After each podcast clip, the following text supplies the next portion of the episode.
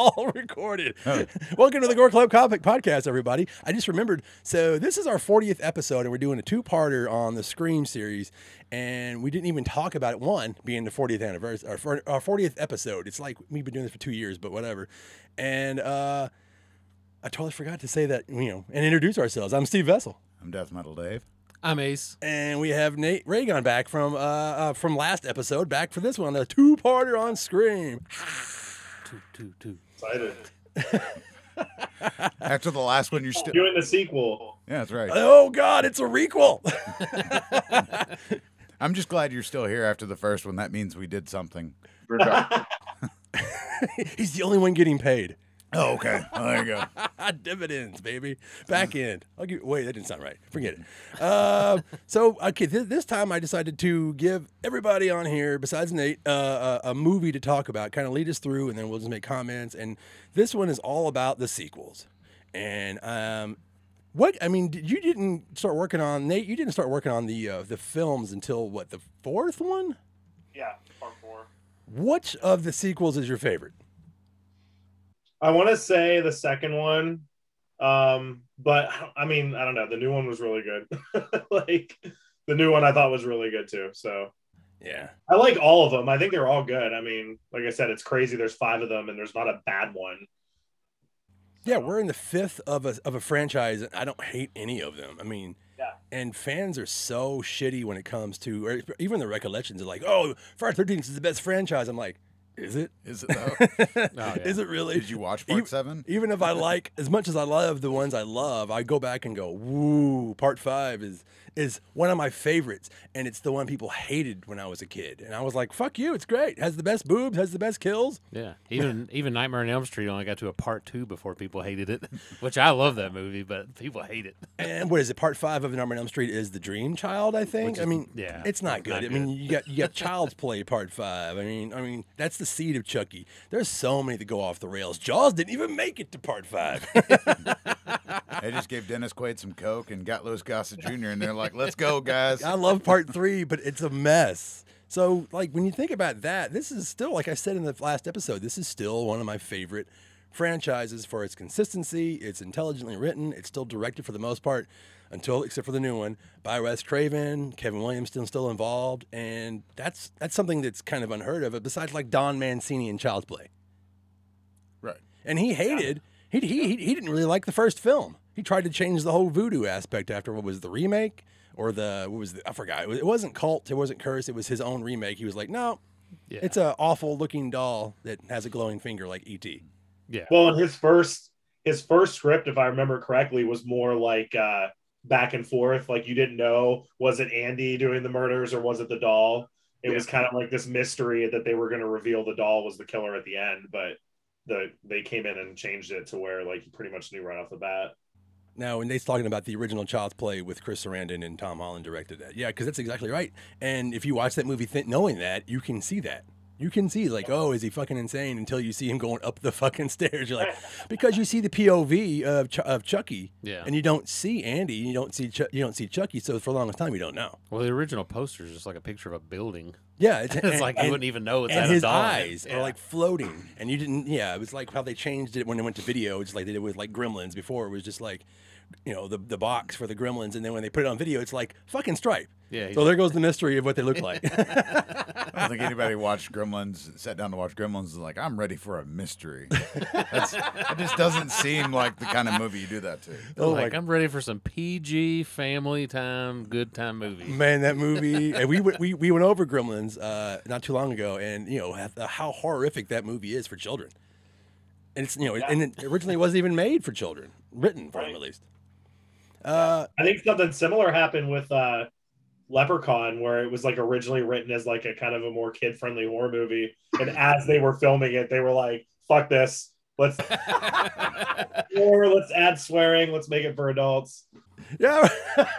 Can you imagine? It's like, Yeah. no, no, let's make it serious leprechaun movie. They were looking for them sweet leprechaun dollars. Oh God! for that pot of gold. Talking about part fives in the franchise going off the rails, like Critters. I made a whole list of uh, part five films and franchises that just lost it after like three or four, and then five, and then some of them they came back. So you weren't sold when the Ghoulies went to college? Oh man, I, I I love that piece of shit, but God, it's not a good. It was the '90s. We were all told to go, go to college, Steve. Speaking, You parents- want debt? Our parents told us to go to college. Speaking of ghoulies go to college, guess who's in that? Matthew Lillard. Oh yeah. who's in Scream? oh my God. What a segue. So yeah, okay, Ace, you are supposed to tackle uh, Scream Two. Tackle it. I got Scream 2 here. Scream 2, 1997. You're gonna Scream Two. oh shit! Go ahead, man. Uh, '97. just, uh, I'll start it This is out where here. Nate just turns off the, his laptop. She's like, fuck this. oh shit! but uh, Scream 2 came out one year after the original, takes place two years after the movie. Yeah. Um, basically, you get the opening scene going to the most elaborate movie premiere ever. That's great. They it's have so a- William Castle A huge arm just stabbing out front of the theater Yeah, for the movie Stab, for the movie. for the movie Stab. Stab, right? Yeah. It's based great. on based on the Woodsboro Murders. Are any of those costumes even available, Nate? Like, Yeah, they've turned up. They're a lot. They're different. Like the ones that the audience had aren't the same as like the ones the Killer wears. They make because they had to make so many of them. They were kind of cheap and they didn't sparkle or whatever. Um, I've seen some of them turn up, but yeah, I've seen people recreate the the glowing knife out of like samurai Ah. swords, like those plastic samurai swords, or like like the katana. I've seen those being Yeah. recreated. Like, oh, okay, fuck yeah, that's a badass idea. Well, if you're in this movie, they were just giving away the costumes as you walk in. I know it's a great it's a great beginning because not only is like you're, you're they're talking about black cinema and how she wants to go fuck, but she wants to go see Sandra Bullock. Yeah, I know. It's like, But that's great how they're trying to put it all together, and it's a movie that actually includes more people of color well, the uh, coming out of a whole honky movie, Yeah, I know. just it's- full of honkies. And they were just gonna leave, and he was like, uh, to show how good Omar Epps of a guy he was, he was gonna leave that movie after the first five minutes just to go see that movie with her, and she was like, "No, we'll go back and watch it." Which I would have, if I was already in there, and my wife was like, "I'm, we need to go watch another movie." Be like, "Well, you can go. I'll just stay here." Yeah, go sneak in. Like, I'm already in here. I'm not moving. but uh, for the longest time, when I watched part two, I never even knew or realized that their names were Maureen Evans and Phil Stevens, and that they went to Windsor College. yeah, yeah, yeah. That's, I was like, when I first read, I was like, oh, okay, yeah. Then I then later on when she brings that up, um, That's how they're connected through death. the uh, the woman handing out the costumes in the theater got that role through an MTV contest. What? yeah, she won know that role. I didn't know that. Yeah. So the woman she won a role and got a speaking part in that movie just through a contest she won through MTV. At least And she she's got just it. Like here you go. Because there was somebody who won the contest for like the, the what was it the forty years after the Halloween episode, like you know like the, the documentary that came out, and there was a woman on there who was working the convention who won a, a part on the new Halloween, which is going to be the Rob Zombie one, and they just cut her out. Yeah. yeah. yeah, Um. So then they go into the movie theater. They're watching Stab. There's people running up and down the aisles pretending to kill one another. Stab a vision. I've never. It sounds like that time you went to go see the Halloween movie, and it was a total chaos. Which I imagine that's what the theater was like. when yeah, you but went. nobody started fighting. Yeah. nobody got murdered. Straight up fight audience. going on in my in my when I went to see Halloween tw- uh, twenty uh, tw- Halloween kills. Holy Um, shit! But uh, so you get the pan up there to stab on the screen. You got Heather Graham in the role of Drew Barrymore. It's the fucking first. awesome. Super. it's like a movie in a movie in a movie. Like, um, They do that later too, but they Yeah. have the movie within the movie. With oh yeah, well yeah, we'll that's, definitely get to that. Um, you get some more Red Right Hand coming right in there at you. More of it. This theater is badass. It's Yeah. so it's like retro theater, and I forgot where it was filmed. Do you know have any idea where like the sets or the uh, of the locations of Scream Two? Yeah, so in general, Scream 2 was filmed like in two different states. It was like half filmed in Georgia and half in Los Angeles.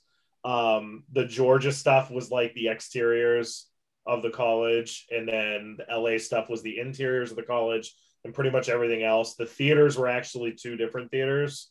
It was like the I always get this backwards. Let me make sure I get it right. The Rialto Theater in Hollywood. Um, that was the outside and the lobby, and then the actual theater where they were screening it was the Vista Theater.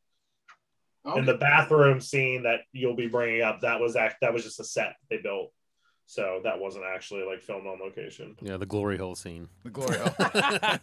I mean, we don't have to go through all of the films shot for shot for shot Oh, for no, shot. no. But one thing that I always thought about, and maybe you would know, Nate, is that if it was intentional or not, when when Omar Epps first walks into the into the restroom and there's two different heights ghost face, I'm like, is that Laurie and is that you know is that Tim? Oh, You know, it's Right. like, is it Debbie and Mickey? Yeah. Those kind of things always run through my head because I'm just like, even when I was watching the first time, Yeah. not the first time, but like when I went back and watched it. Yeah. I, I mean, the first time I had no fucking idea, but Yeah. once you do, I, I, you had to go back and see. I think I saw that first, the second sequel, this first sequel, like five times in theater. I was that nerd. Oh yeah, Oh yeah, oh big time. I never dressed up because I didn't. I didn't have a costume at the time. I didn't buy this costume. and I'm thinking more towards the third film. It came with a double robe. I love you. You can see it, Nate. That sounds right though, because they they still hadn't made like a commercial costume yet when two came out. It didn't come with gloves, um, and but it was it was an inner robe and an outer robe, and uh, you know it has like the, the bat wings that everybody knows is not screen accurate. But I, I fucking I didn't give a shit. I loved it. I wore the shit out of this costume. yeah. There- there- there's a lot going on in the first in this first scene too, because basically, and the movie in the movie is directed by Robert Rodriguez, which makes sense because he oh, stab! connected. Yeah, Stab was directed by, which they don't even reference that till you watch part four, and then when they're watching the beginning of that, it's like directed by Robert Rodriguez. yeah. But I think for some kind of contractual thing or something, maybe they didn't say it in the first one, or just left it out completely for whatever reason. But I just want to talk about how theaters were so much different then, because you can't do that shit now. Oh people no, have no, ruined no, that no. too. Just like just like people have ruined schools. People like, like that guy. I can, well, fuck, Dave. I can find something in every single one of these movies. Be like, well, can't do that anymore. Yeah, you Yeah. can blame uh, the Joker in that Batman movie for Yeah. ruining that for everybody. Fucking and that- the yeah. idiot who did that. Uh, this was uh, I, I did make a note. The uh, the exterior of the theater, as you were saying, is actually the theater they used in True Romance when he goes to see the Sonny Chiba films. Oh wow, Yeah. that looks way different than Yeah, the yeah. two movies. Yeah, I don't know. That's that's one of my one notes. I was like, well, I don't have to make too many notes on this one because Yeah. you're taking the reign. I got it. Um, so he kills him. Stabs him, him, just stabs him stabs right in the ear through the glory hole. Through the well, it was through the bathroom stall. Yeah. Yeah. Like, which that's a sharp knife. I don't know if you've been in a bathroom stall or not, but Yeah, that's a very it's a very sharp knife. I just There was some raw power coming from that stab. I remember when we, me and my buddy Josh rented this when I was a kid, and the whole time when he pulls the knife out in the stall, I vividly remember him saying, "Knives don't make that sound when you pull them out. That's stupid." it like, and like that's all. I could, every time I watch that movie now, just imagine him talking about like that shing every time you get a knife out. That's like a that's become like a trademark of Ghostface though. Like it, it just any anything he touches with that knife, it makes a, a sound. Right? It's like it's being unsheathed. It's like Dave always talks about what annoys him was when people, what do you call it? When they Well, rack they- a fucking when they shotgun. rack a shotgun. It's Oh, just yeah. like, why are you doing that? There's already a shell in there. Like, Every just- time. I mean, I get it. It's a deterrent, but still, if you're shooting at somebody, I just think it's a movie trope that looks cool on screen and it sounds good. So they, it, even if like we're supposed to be battling zombies and we didn't shoot a fucking thing, I'll rack it again. well, nobody's ever gonna look as cool as Sarah Connor doing it. This is true with Yeah. one arm. yeah. yeah, that's the best. Um, so he gets killed, sits back down. They start getting. She reaches over, starts rubbing on him. He's got blood all over him. Fatally stabs her. The audience thinks it's all part of the show. Yeah, they think it's great. And she's up there It's dying in front wonderful. of everybody. Super dark. No one cares. And then they're like, "Oh shit, this is real." Then it's shing shing shing part two. Part two. And and see, if that would have been made today, everybody like, oh shit, somebody's dead, and they'd get out their phones and just be like, let's just record this. yeah, that's exactly. Um, so then you get to Sidney. They're at college. She lives in the biggest dorm room you've ever seen in your life. Um, yeah. If and now- anybody's ever been to college, yeah, that's not how this it's the nicest dorm room I've ever seen. It reminds me of the the same thing when they did with uh, Cabin in the Woods. Like Yeah. there's a gorgeous fucking dorm Yeah. room they're living in. Yeah, like what the a- fuck? And it looks very similar. Yeah, it does. Yeah. Um, she's got the caller ID now. Guys prank calling her. Um, movies like this, I made a note about how it always made an unrealistic life in college for me. So when I got to college, I was like, this is nothing like I saw on Scream 2. Everything's sponsored by Pepsi. Yeah. Yeah, I know. Yeah, Pepsi everywhere. We have to talk about the film class that was like that was debating good movies, and they brought up oh, House Oh, yeah. Two. That made me so happy. Dave, I go love ahead. that movie. Go ahead. They got a they got a cat or puppy. Yeah, So, so Nate, one of our Halloween episodes, I guess it was two years ago, we did one, and, and Dave just went on a long rant of Ho- House Two. It was great. And It was like forty five minutes. It was way too long. nobody could stop him, and we're all just like looking at each other. It's like, oh shit! Somebody should have just told me to shut the fuck up. No, it's Be gorgeous. like, no, we get it. it Um, brought tears to my eyes. yeah, I might may have skipped skipped too far Oh, forward. no, but no, this no, film debate. They're going through like the first. This scene right here is just like here's everybody in the movie. One, two, three, four. It's just like everybody's showing up all at once. Got to meet your characters. Yeah. So you got uh, Sidney, her roommate Hallie, uh, Derek, her boyfriend Jerry O'Connell. Yeah. Uh, then you got uh, Randy Meeks, Jamie Kennedy, and then Mickey Altieri, Timothy Olyphant. I I'm think the worst at pr- pr- pronouncing people's names. It doesn't matter, man. Um, so you meet everybody. And you meet Cece. yeah, and Cece. Cece. Sorry. Yeah, Cece. The moment And- you see Timothy Olyphant, you're like, that motherfucker's up to something. No, His hair's slicked back. Yeah. his Oh, hair- is that how you know? That's how you know. He's got Now, the slicked did, back hair. do you have an extra like? Do you, are you one of the people who has like an original script of the films? Do you know how this was going to originally gone? Did you go back and watch it, Nate, and be like, "Well, fuck this"? You know, can you see how the end product was completely different from this one? Um, so I apparently with Scream 2, because Kevin Williamson has more recently come out and done more interviews, obviously to promote the new movie. Um, but he's he's come out since and said that a lot of the alternate scripts that people were have been floating around the internet for years, especially for Scream 2, was like written intentionally. It was never meant to be shot. It was just like a oh, that way if it leaks, people it's different killers and whatever. So um, there was a script that had completely different killers, um, some different scenes here and there. That, like I said, this whole time people just kind of assumed it was like an early draft. But according to Kevin Williamson, like today, he says that it was basically written and leaked intentionally to keep the real script like away. So, from what I understand, the original script is pretty close to what we got. Oh wow, okay, that's Oh, awesome. nice. It was untainted. misdirection. well, and I like uh, the film scene is great for all horror nerds, anyways. And then you've got Randy who actually is correcting the good quote, and he misquotes it, right? Yeah. It's not what fucking what. yeah, he gets all like, um, excuse me. yeah, He's like, this is film right." class, right? Yeah. And I remember to being like, wait a second. Yeah. and then, well, he stands up and they go through all the sequels, and it's like a who's who of like uh, 90s teen stars because you got uh, Joshua Jackson, Joshua Jackson, and He hasn't Sarah even- Michelle Gellar. Dawson and- Creek hadn't even been done yet. Yeah. Yeah, it was pretty awesome. She was in Buffy, and they and there's always talks of her being like a diva on on set, and there's ones who'd say that she wasn't. I gotta hope she wasn't because I loved her at that point. Uh, I'm sure she's still a delight. Yeah. I'm sure she's still a delight. Yeah. and then you have the, the yeah you have the CC attack, which is the Omega Beta Zeta. Oh, yeah. I can't do the Jerry O'Connell thing. Well, now, got, who did the effects on this film, Nate? Um, I can't. I'm trying to think if it was KNB this time or not. I don't think that I, if it was, maybe it was like they weren't out on set and they just had people doing it because none of the pictures I see. Yeah, I think it, it's not. It wasn't like a big name like the like the first one was. yeah. Um, I think they probably just outsourced it. Man, that's a bummer. Yeah. yeah. Trying to cut cut cut cut, cut costs. Well, you gotta make money. Yeah. Uh, You got the CC attack. about CC attack. Well, before that, you get Cotton Weary who shows up. Oh, that's right. Cotton. Cotton, who might as well just be wearing a shirt that says red herring on it.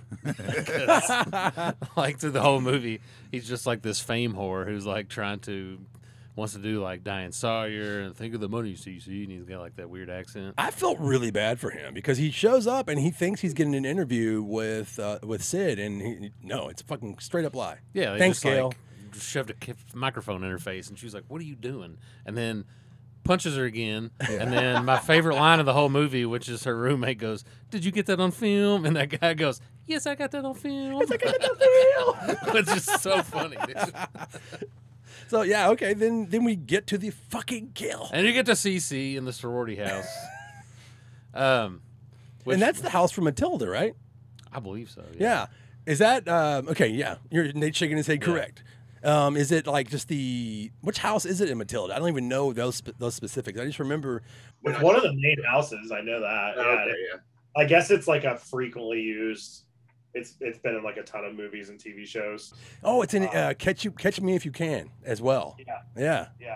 Sorry, sorry, Ace. Carry on. Oh, no problem. We're talking about scenery here. Go on. Scenery. Well, you got the. Uh, I'm like, get to the kill. Wait a second. The house is beautiful. Yeah. Well, before we get that, the girl on the other end of the line is Selma Blair doing the voice of the girl she's talking to. on the Oh, that's phone. right. Yeah. Goddamn. There's just like people all over. Straight this out of movie. Cruel Intentions. Yeah. With Sarah Michelle Sarah Gellar. Michelle Gellar.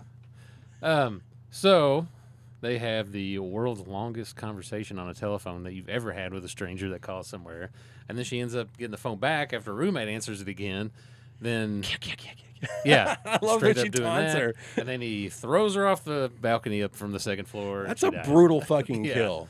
Yeah, that's pretty good. Yeah, I remember that about this one and uh, how how much more brutal it seemed. I know that's supposed to be the whole point of these is like each one's going to get more and more hard, hardcore, and then you know because we saw the trailer before the movie came out, right? So we knew it was going to be more. It was going to be more elaborate because it had like the whole Randy scene in the trailers. Yeah. So That they didn't have the full scene in the movie, but they had the full scene in the trailer. Ri- Oh God, they do that a lot in these in this franchise especially. Uh. Uh, do you remember any other themes that were in the trailer that were just not in the in the movie at all? Um, there, there was a lot of random shots in the trailer from what I remember that just was like that scene happened, but that part didn't. You know what I mean? It was just kind of like. But I mean, I guess you know if they're trying to, I, I don't know, I don't know. They kind of they did the same thing with this new one, but Trying to catch people's attention. Got to get you Yeah. to come see the movie. well, yeah. I mean, there's even a line coming up later on that we're going to talk about that's completely different. So yeah, Yeah. go ahead, carry on, Ace. So all the It- party goers leave, which they use the same plot device from the first movie, which is, hey, somebody's dead. Let's all go look. Oh, I know. So then you get to meet the, the sorority scene. It's got like Rebecca Gay, uh, Re- Rebecca Gayheart. It's got Portia de Rossi. Yeah. explaining how the blowjobs are safe sex, yeah. Well, they are. I mean, that's like they are back in Catholic school or something. And Yeah. uh, what else is like? Eli- Uh, Elise Neal is uh, is running her tongue around her inside of her mouth. That's the note I mean. Is like as they're talking about the blowjob, Sid's best friend's going. Mm-hmm. yeah. well, like Portia de Rossi does this line where the well, it makes them all seem very fake. Where she goes, "Hi, I really mean that. Hi." Because it's exactly how you feel when you go to college. I'm like, I hate you. Mickey brings up The Empire Strikes Back, saying it's not a sequel. How do we feel about that? This was like 1997, so people back then didn't feel as strongly about Star Wars as they do now. well, actually, that's right. Mickey actually says it is a good sequel, and then Randy, of all people, doing it again, saying it's not, you know, it was part of a trilogy, totally planned, doesn't count. Man, yeah. It's like, dude, what the fuck are you talking about? And then shortly after that, he made a home video just in case he ever died, and the killer came back. I know, and that's the, I think Matthew Lillard's in the party scene right yeah, now. he's walking in the background. it's a very famous thing now. Yeah, him and Neve Campbell were dating at the time. Oh, I didn't know that. Yeah. Fuck yeah. Also, last week I said Neve Campbell was in Captain America, and I was really wrong about that. You were. I thought that girl looked just like her in the movie. what do I fucking know? He's a horror nerd, not a Marvel nerd. yeah, shut you Marvel It nerds. was funny, seriously, when you said that last week in my brain, I was like, "Fuck, I gotta watch that movie again. Like, I must have missed that. They look alike. um, so yeah, we go through the party scene. Uh, boyfriend, he gets stabbed or just kind of cut on the arm. Jerry which- O'Connell. He Jerry gets stabbed. O'Connell. Jerry O'Connell gets the gets the fucking slash on the forearm, which happens many times in this fil- Yeah. franchise. Like, there's always one person who gets a cut. Yeah, That's it. and it's like, oh, how'd you get so lucky? Yeah, how'd you get so lucky to get away from this person? Uh, so then So then, Everybody runs to the other scene. Yeah, Yeah, runs to the other house. Which that house is like six miles away in re- in reality. But Yeah. anyways, it's like right across the street. yeah, cops get there, he runs away. Have you been to any of the uh, the sets and, and uh, the locations, uh, Nate, on, from part two? Uh, just the uh the outside of the Rialto Theater. Um, I think that's yeah, that's the only one I've been to from two. That's fucking awesome, man. Also, I have yet to mention uh, I Debbie, I sound Debbie like Chris Salt. Farley. That's Yeah. awesome. That's Yeah. really cool. Uh, yeah, Debbie Salt, Aunt Jackie from Roseanne. that's right. Well, she's in this Very movie. pivotal person in Very this pivotal movie. person. She is the new Gale Weathers. Yeah, Laurie Metcalf is awesome in this movie. Yeah, and that was another. When I watched this movie, the only thing I knew her from was Roseanne, and I was like, why is that woman from Roseanne in this movie? This is weird. Got to make your money somehow, man. I remember that there's one thing about the party scene that I w- saw on the internet. On the internet, some nerd po- pointed out that um, fucking Derek is drinking a Mickey. Mickey's Big Mouth. Hello, Yeah. it's the you know just in case you don't know. Uh, I think there's like a six pack of it on the stage at the end. There's like Mickey's bottles everywhere. Oh my god! So Derek's deep throating Mickey right there in front at the at the fucking college scene. Nice. Rewatch it, you'll see it. Oh yeah. Uh, they also kind of this kind of just comes out randomly, but they uh, they mention Sidney's father's out of the country, which Yeah. somebody just kind of randomly mentions that in passing. Just so Yeah. you don't think it's him. Yeah, which kind of puts him out because he's literally the only person in this movie who's not a suspect. so, um, so later on they get to the they get to the uh, police station. They realize Cece's name was Casey, which starts Gale starts putting it together that she's either murdering people with the same names as the original people in the first kill. I like it. They're like, you might have a copycat in your hands. Like, Yeah, you think? yeah. and Dewey's uh, and the and the sheriff in that town, aka Dewey's dad in real life. Oh, that's right. Yeah. yeah. Uh, couldn't even come up with that. So, uh, yeah. So you get that. Then you get to them. They're eating lunch. Jerry O'Connell gets up and has Oh God, the, the fucking the lame ass scene where he's like singing song. "I Think I Love You." Yeah, that, that that was in the original script too. Yeah. Oh my God, Kevin, that is the one part of this movie I just like. It doesn't really fit, and that happens throughout the franchise. But who gives a shit? I mean, there's always like a couple of scenes just like it's like weird, and I'll definitely talk about that when we get to uh, uh, three actually, which is mine. Well, uh, that's how like Wes Craven said in the commentary. In the commentary, I think that uh, that's how he made everybody try out for that role when they auditioned. Was they had to get up and sing that song Could you for imagine? that scene, and he had to listen to that over and over. Could you and over. imagine like getting all excited, like, yeah, I'm gonna be in a Wes Craven film, and you go in, he's like, sing this song for me. yeah. Like, am I being punked? Yeah, and it's like I have to get up and sing "I Think I Love You." Like, just I heard it twenty times today. I'll never listen to that song again. Uh, And that's the first time you see Mickey with a little camcorder, That's Yeah, right. which is supposed to be like a hello, it's a tell.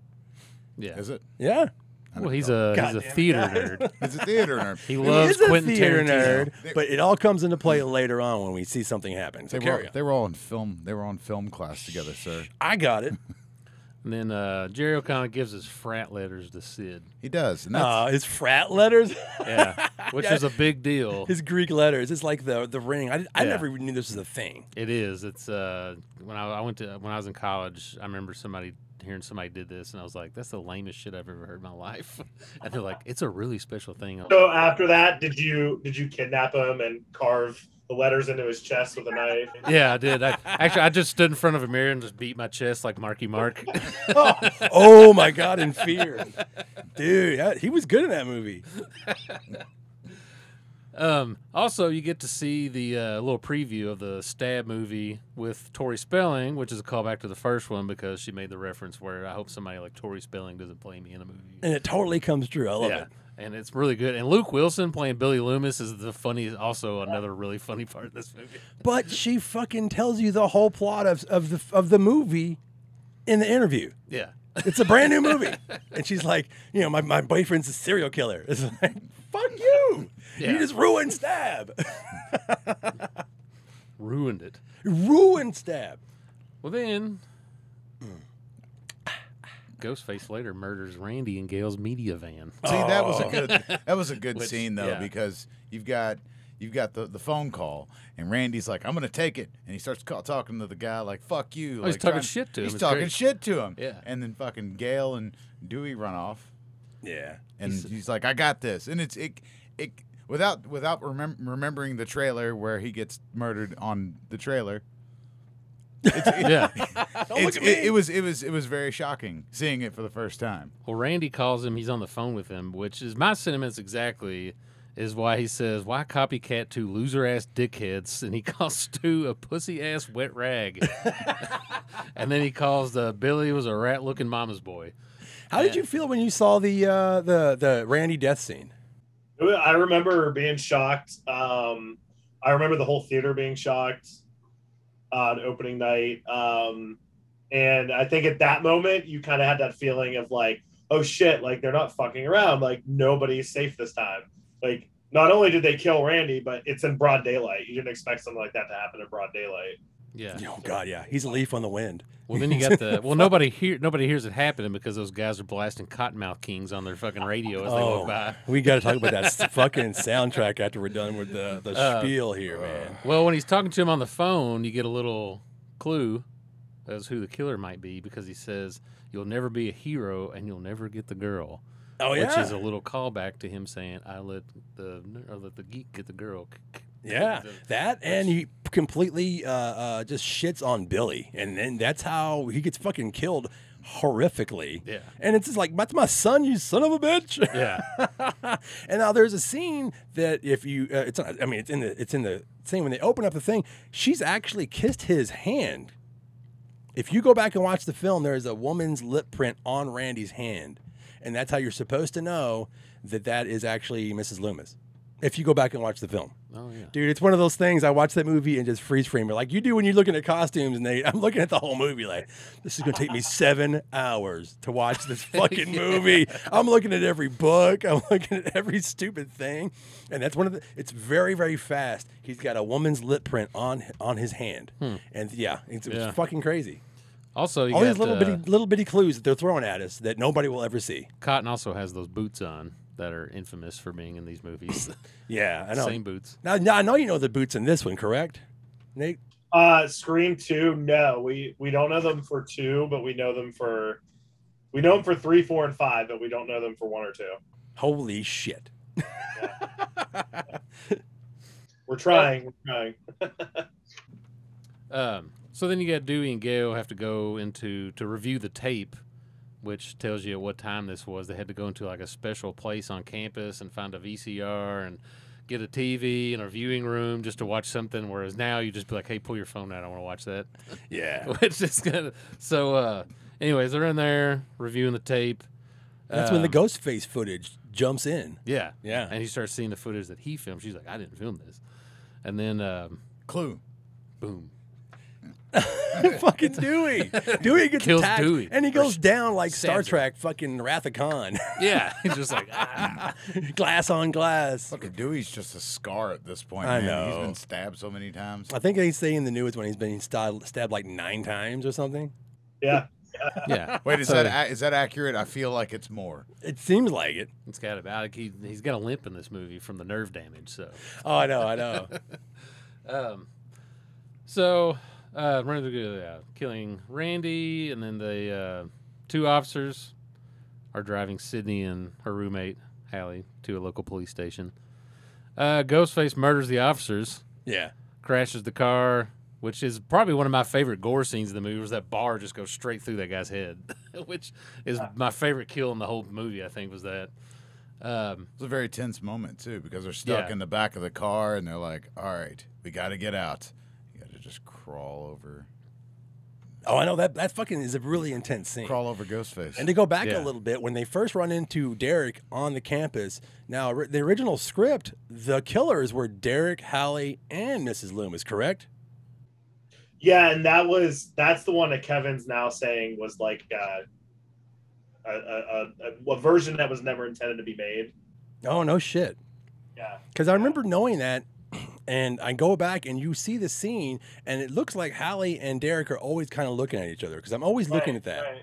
especially in that scene. And that's the scene when they go off with the cops, and, and then you're like, well, one killer's gone one way, and another was going with Sid, just to make sure that she's always going to be attacked. And then we have the the cop fucking scene, which is really fucking intense scene. Yeah, that gave me anxiety. I remember the first time I watched it, just them trying to crawl over him, and then she hits the horn, and it's like ah, Like, just Do you have any thoughts on that scene? Do you remember uh, uh, if there's anything in the script or something that Wes Craven had talked about in that scene that made it so fucking intense? Was it anything?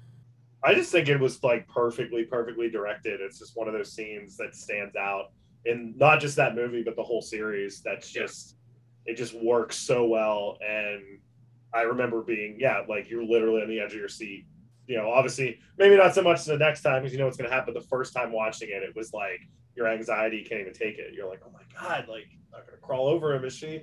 Like it was just so well done. It was so well done. and they do it twice. Like she has to do it too. Yeah. And Wes Craven said that they they they just happened to fit so perfectly through that hole. Like Yeah. I don't know if the whole scene was intentional that way. I'm sure it was written a certain way, but for them to he was just like it just worked out so perfectly well for them to be able to get through that hole. And I was like, fuck, man, the the how how film can just things like happy accidents, I guess. Yeah. Yep. Um, back at campus, Sidney finds Derek in the auditorium, tied to a cross Yeah. from his frat brother's dumbass consequences. And Hallie gets stabbed to death. And yes. Oh yeah, yeah. I forgot to even mention that. Where she, yeah. Well, we're Hallie jumping gets, all over the Hallie, place. Hallie gets stabbed and killed right in front of her. Right in front of her. She's like, he's gone. Yeah. Really? Ugh. Which, yeah, I thought she may have. I, I, she should have made it to the least, maybe the end. I mean, she, was- but I'm just looking at my notes and I've just got weird frat shit. yeah, That's, a your note. That's a note. That's Sorry. fucking great. yeah, just homoerotic frat shit. That's- Well, I always thought it was funny because Sid does the stupid mistake of running to the theater instead of the police station. yeah, Well, police obviously can't protect her. I'm going to the drama school, baby. Yeah, David Warner was a great uh, uh, drama teacher, and he is in some so many fantastic things. Uh, most people remember him from The Omen. He gets his head chopped off by the glass. He's Yeah. the drama teacher. And there's Oh, a yeah, scene yeah. with him with Sidney uh, towards the beginning of the movie where he's just talking about fate, and it reminds me of the same thing from Halloween when the teacher is talking about fate with Jamie Lee Curtis's character. And I don't know if I'm sure it's connected. You know, Kevin Williamson knows his shit. yeah, So I just remember that scene, and then I was like, "Well, let's go back to the theater for safety, yeah. not the police station." I like how you fuck went- the police. I like how you went with the Omen. I was like, that guy was Baxter Stockman in the Turtles movie oh yeah. because he was. He was also in Waxwork, right? He was in Yeah, he is. That's right. I was like, that's the guy from Waxwork. Yeah, What David an- Warner, man. What an achievement for an actor. Um, so, Ghostface arrives, revealing himself to be dun dun dun Mickey. Mickey Rooney. Mickey is Mickey Altieri. Uh, so he's trying to blame Derek, saying like, "Oh man, we almost got away, away with it," saying all this stuff to him, and he's like, "I don't know what the fuck you're talking about, you fucking Yeah. psycho." Yeah, Like- that was uh, that was uh, was the part because he's still tied up. Sidney's there. She's like, I don't know who to fuck to trust because she's got trust issues for a good reason. Yeah, especially the boyfriend. It turns out her her intuitions were wrong. Well, that's another scene, just like the, uh, the the the the car scene. It's really intense, and it's like I don't fucking know. I wouldn't trust him. I'd run away too. yeah. Yeah. Right up to the point where he shoots him right in the chest, and you're just like, dumbass. Oh shit. You chose wrong. So his whole plan, Mickey wanted to intended to kill Sidney and allow himself to be arrested so he can blame violence in the movies for the murders at his trial, which is the lamest, most '90s thing ever for him. Which they bring up in the movie, like because Debbie, the uh, fast forward, Debbie also says that's a really lame excuse for killing people, basically. well, it's it reminds me of the first film. It's like one has an, uh, um, a motive, the other one has their own motive, and they're not even together. They're Yeah. not. They're not even close. yeah, And then Debbie comes out, and you think it's going to be uh, uh, Gale because she's. You're like, oh yeah. fuck, I Gale knew it. walks out first, and you're like, Gale, I knew it. And then you're like, no wait, I knew it. Yeah. and it's Debbie Salt, aka Mrs. Loomis. Okay. How did you feel about this reveal, Nate? Seriously. it was really weird the first time I saw it, and uh, so I actually the the ending of Scream Two, like my first like couple viewings when it first came out, I thought the ending wasn't great because my first, and I still have this problem with the film. I don't like that Mickey is like in the movie for 40 minutes and then he completely vanishes and you don't see him again until like the very end when he takes his mask off at which point you're like who the fuck even is that? You're like oh it's that guy from the film class. Like i forgot he was even in this because he just vanishes. Um, and then you're hoping like oh if there's a second killer it'll be more of a surprise and it was this background character and it's like wait what? And i remember being really like uh, it just wasn't as good. But i've grown to like it more now because it really reminds me of like dario argento movies where the killer's always like some random person that it's like they they show a flashback and it's like oh it was the male lady that you see for one second you know and the fir- you know it kind of reminded me of that. Yeah, like opera. Opera, he did that with the guy who's the uh, the the reporter, and it's like you see him twice in the movie. Uh, I mean, yeah, to, to get through the ending, it's just like my notes were like using her Greek letters to cut Mickey. Debbie shoots Mickey three times, but only hits him one time. Where the fuck did all those shots go? And then Larry, Laurie Metcalf is awesome. Mrs. Loomis is always one of the killers. Cotton shows up to save the day. Gale lives, and Mickey springs to life one more time and Sid shoots him in the head Yeah. just to make sure. yeah, I know. Yeah, it's it's uh And then Dewey lives. yeah, oh, yeah, he just pops up out of nowhere and he's alive. Uh I also like that uh Gale like you don't even I didn't really really don't realize it watching the movie, but like uh Sidney and like Debbie saw Mrs. Loomis, you think like they never actually met in the movie. So when they meet at the end, they're both like Oh hey, you're Mrs. Loomis. They're What like, the fuck are you doing here? And you're like, oh yeah, they never even met each other in this movie. But Gale Weathers doesn't know what she looks like. I know. Yeah. I know. There's a whole like, hey, it's called a makeover and a Come lot of on, work. You're face to face with her.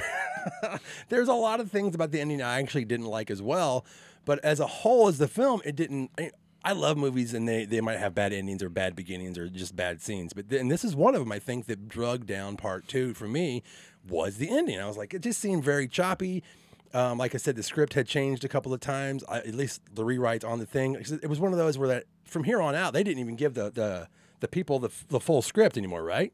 Was this one that leaked out early and everyone knew? Yeah. It was the uh the first like I don't remember like 20 pages or so that leaked. So basically like the the entire opening scene was leaked online like the day after Kevin wrote it because Kevin wrote the opening scene and sent it to Wes and sent it to everybody. They're like, "Oh my god, this is amazing! We can't wait to read the rest." And like the next day, it was leaked online. So that's when they were like, "Okay, we gotta like make sure that we're like super secretive and not giving everybody the full script." And I should have just went weird with it and been like, in this version, Howard the Duck kills people. You just something fucking random. The shared universe. It's a shared universe, the Scream cinematic universe. Yeah. Uh, And this is the one where Peter Deming finally get, he gets full credit for being the DP. And this guy shot like Lost Highway, uh, fucking Son-in-Law, hell yeah. Evil Dead 2, and Scarecrows, which I love that fucking movie. Uh, and you know, so let's talk about the end. Um, this movie is like, is is Mickey the only killer? Is one of my Mrs. M- Mrs. Loomer? i- Is she really the is she the benefactor, or is she the killer as well? All those questions I had when I first watched the movie is like, is he actually doing all the killing, and then we only see her at the end? Because they they they don't really allude to any of that until I actually went back and did like internet searches like ten years later. So, how, what, what's your view on that? Is like, is it both of them th- most of the time, or is it just mainly Mickey and she's like, I, I, says I've always been one that thinks that it's pretty much was Mickey. Mickey was always Ghostface with the exception of Randy because, you know, she literally says that she killed Randy. So that one we have to give to her because she said she did it. Um, but yeah, I think it plays out. And what's interesting too is like where and I, it's still an issue for me. I still I don't like that Mickey is literally in the movie till like the 40 minute mark. It's like right after Derek sings the song. And he's like, "Oh, it's tradition." That's the last time you see Mickey until when he pulls the mask off at the end of the movie, Holy like an shit. hour, hour and twenty minutes later. Um, so we had always, you know, online people always just kind of assumed like it had something to do with the rewrites or some stuff leaking and stuff got cut or whatever. And um, recently they interviewed someone that would know way, way like really well stuff like that. Uh, Patrick Lussier, who was the editor, um, and that was one of the questions that was asked. It was like a fan that got to interview him, um, and they were like, you know, was there a lot more scenes with Mickey or anything? And he pretty much said that no from the get go. Um, Mickey was never supposed to be like a surprise. It would like the the surprise was supposed to be Mrs. Loomis. So they were never concerned about Mickey or trying to make sure that he was like all throughout the movie. They were just like Mickey's like the throwaway. He's going to be in the beginning and then he'll just pop up and be one of the killers. But the real surprise is going to be Mrs. Loomis. that's supposed to be the payoff. Okay, Yeah. okay, I guess I feel better. Thanks, Nate. You You want to talk about this fucking shitty soundtrack? Oh, dude. God damn it. Master P, Master P. Master P and Silk the Shocker actually made a music video for the film. You got Kottonmouth Kings. Do you have a list? Oh yeah. Oh, this please. I got the I got the hits here. D'Angelo, Eels, Dave Matthews Band, Everclear, Master P, which has that song in the credits It's just like, uh, I'm coming. Like, the whole time the scream the scream theme. Sugar Ray. Yeah, Sugar Ray, Foo Um, Fighters. Yeah, uh, yeah. Foo Fighters did have a song. Yeah, it. they did. Collective Soul actually made a decent music video for the movie that has scenes in it, and then like the mask floating in the water. So I, I'm a big fan of when people do that kind of shit. Like we talked about it in the last episode, Bird Brain did one for the first film, and this one actually got two. You got the hip hop song, you got the Collective Soul song. I don't even know what kind of music they would call that. So The collective soul song sounds a whole lot like um, that song "Bittersweet Symphony," because I think when I was watching when I was watching the, uh, I was listening to the Wes Craven talk about it, and he was saying how they wanted to add some uh, strings at the beginning of it to make it sound more like to wrap up the kind of movie at the end there. Oh, something, and- yeah, the little the little pull away. It actually works really well. Very 90s. The soundtrack is very 90s. Yeah. It's very. ni- I think every like each soundtrack kind of reflects the time of its uh, Yeah. of its time of its time. And I'm getting ready to go over three, and that soundtrack is whoa, straight up fucking whatever. Yikes, two thousand. uh, Nate, how old are you, were you when you first started watching the Scream films? I think you mentioned it in the last episode, but like, how old were you? You were thirteen. Oh, then you were balls deep in these movies then. Yeah. That's fucking aw- okay. Awesome. Did you? How did you feel about the uh, when we were going into the third one? I mean, we all knew there was going to be another one. Yeah, it just had to be. If you're a horror fan, you know this movie made money. They're going to make it. Right. Um, how how did you just dig into every magazine you could? Did you try to find the novelizations, which there are none? Uh, Right? Yeah. What the? F- I'm, Um, I'm a big novelization collector, and there's not a novelization of this fucking of these franchise. No It's shit. One more goal. Good, especially with that. Like you, I, I, they're doing that now. They're going back and doing novelizations again. You know, it's like somebody should do that with these. Yeah. Um, but yeah, I you know, um, there was a lot of uh, Scream Three had a lot of internet marketing when when that was still kind of like a new thing. Like they had a, I remember they had like a fake uh, Sunrise Studios website um in 1999 that you could get on and it had all these fake trailers for all these fake movies and it was talking about like how stab 3 was in production and it was just a way to like tease the movie um so they did a lot of like fun marketing like that they had like a website for gale weathers books and all this stuff that they had and yeah they were like geocities like website they were like really Got an angel fire. Oh. Who uh uh shit, I just got totally lost my track track of where I was gonna go with. Um but uh I guess we'll just skip on to fucking part three. Part three. Now, this one, Three. What if? What if? yeah, no, it's awful. no, that's Cre- the worst fucking thing about this movie. They made a music video. I'll just dive right into it. They made a music video for this for the film.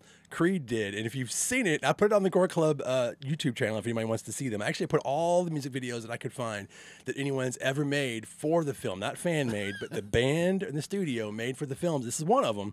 Uh, what if? And goddamn, he's that drunk Christian fucking maniac is headbanging into the camera, and the, the story it has a story where it's like Ghostface and Dewey are in the in the in, in the music video. Yeah. Dewey's like a security guard. Ghostface is hunting down the members of the band and their girlfriends. And at the end, it's the band. Oh wait, no, Ghostface actually shows up at the end. And I always wondered because being a Ghostface nerd is like, who the fuck played that Ghostface? Because everyone knows who played what Ghostface. Like if it was a hand, it was somebody. You know, in this movie, there's like five people played Ghostface. It's like, did they? Did they gleam one of those guys to play Video. Ghostface? They have Mark Tremonti from Creed playing Ghostface. I I'm so glad I don't know who the fuck that guy is in the band. All I know is if I was stuck in that music video, I would just stop and be like, "Kill me now." Oh man, Fucking man, do it. It's you pretty- can kill them. I'll help you kill them. Like it's a high gloss music video concept It is thing. It's fun. it's actually I was kind of happy. I just muted and watch it. Mm. so here we go. Directed by Wes Craven, written by Kevin Williamson or Ehren Kruger. What's the story on that? Do you know? yeah uh basically kevin had a like a treatment he had a concept for scream 3 what it was going to be um his concept was that it was going to be back in woodsboro and sidney was going to be like a like a teacher um and it was there was some elements that were ended up being used in scream 4 um kind of like the motive the idea you had for the motive for 3 that you didn't get to use is kind of what happened in 4 um, but pretty much Columbine happened, and the studio said you can't you can't have like high school kids killing other high school kids anymore. We just can't do it. Not right now. Um, and then so that idea was scrapped. Uh, and then basically Kevin just had like he had so many projects going and they didn't want to wait. They were like, nope, we want to do it right now, right now. And he's like, please just give me like a year. I'll come up with something. I'll write like the greatest script ever. We'll end the trilogy. And the studio didn't want to wait at all. So they just canned him and hired uh, Ehren Kruger to come up with his own whole own concept. Kruger. Yeah, this guy's got this guy's got some other good movies. He made he wrote Reindeer Games. Great Apparently movie. He wrote The Ring. Ah, The Ring. Yeah, he did. No, he, Skeleton Key, Brothers Grimm. he's got a pedigree. It's, Yeah. it's awesome. Uh, in the and so and it came, it came out well. I'm not going to go through every little scene in the film, but I will talk about the beginning because to me it's a really good beginning. Because now you've got Cotton. He's 100 percent Cotton. 100% cotton. He's like fucking Jerry Springer now. He is, and I'm I'm happy. he he loves it. It's all he's ever wanted. Oh my god! Because I went from like feeling bad for the fucker at the end of the second one, even though he's the one who actually saves the day, and, and she throws off the manager. She's like, you know what? Talk to Cotton. He's a badass. You know, he's Yeah. he helped us. And then this one, he's fucking in white knight. He's like, Yeah. he looks like Jamiroquai. He's just like straight up white suit motherfucker, and he's on the phone. And uh, he's talking to his agent, and then this piece of shit, he just automatically goes from like, oh fuck yeah, Cotton to like, Cotton's a piece of garbage. He's going right back to being a cheating piece of shit because you got then you got to remember he's the one who knowingly was fucking Sidney's mom behind her dad's back, and this is like a kind of reminds me at least. I was like, oh wait, no, actually Cotton's not a really good guy. No. And it ends up being Ghostface. He's like, "Oh, it's a hot, sexy girl," and she's like, "He's like, yeah, what are you doing? How you, so you like the show?" And she's like, "I want you dead or whatever." So the whole point of this scene is that she, the the killer, Ghostface, just wants to get to Sidney. So they're going from the beginning. They're starting from the top of the list. I guess is Cotton. I don't know how you get there, but that's where the Yeah. lo- top of the list is. He's the most famous. That's a good way to look at it. He's the most famous, so his Most death, attention. his death will bring about the most. Uh, uh, uh, I guess not a celebrity, but it'll, it'll be on the news more than anything else. She'll see it. So you, it's the only way you can do it because you Sidney at this point is in, is living in uh, isolation, So, you know, Seclusion, yeah. yeah, her seclusion. Thank you, not isolation. I'm thinking of myself. COVID. Uh, so you have the sexy voice. He's he's he's like, and then he's like he's fucking. Oh God, it's such a douchebag move. So then the great thing is he he he finds out that the killer is in his, at his apartment. And that apartment is very famous. It's it's on the Hollywood Strip. It's like a Victorian looking, like a two, two or three story uh, building. I don't know if you've been by there or not. I don't know. Do you know? Have you been to any of the locations or sets on for Scream Three? Uh, three, I have. I've seen it, that apartment from the outside. Um, It's gorgeous.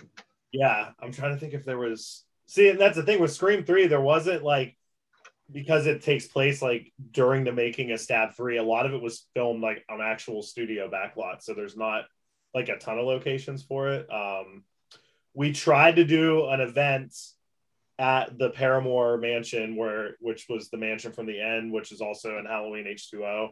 We tried to do an event where you could stay there and like you know we were going to screen the movie and stuff, but the person that owned it at the time was like, "Oh, I don't want to be associated with horror anymore," and um, so that didn't Ooh. happen. But I, I did see it's for sale again, so maybe the new owner will. This is awesome. And it's the beginning is also lets you know that this movie's different because now the killer can mask its voice to sound like anybody.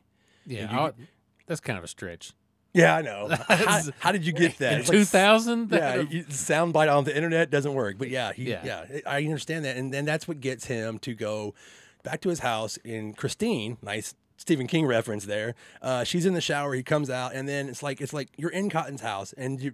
It's like uh, what is it? He, he almost he almost hits a bus on the way there. I remember that, and it's like the ad for Stab Two is on the back. So that's how you. It's like the meta already started. He manages just to drive by like every LA landmark ever on his way to his house. Where it's like, here's Capitol Records, here's Sunset Strip, here's the like you're just driving past them all.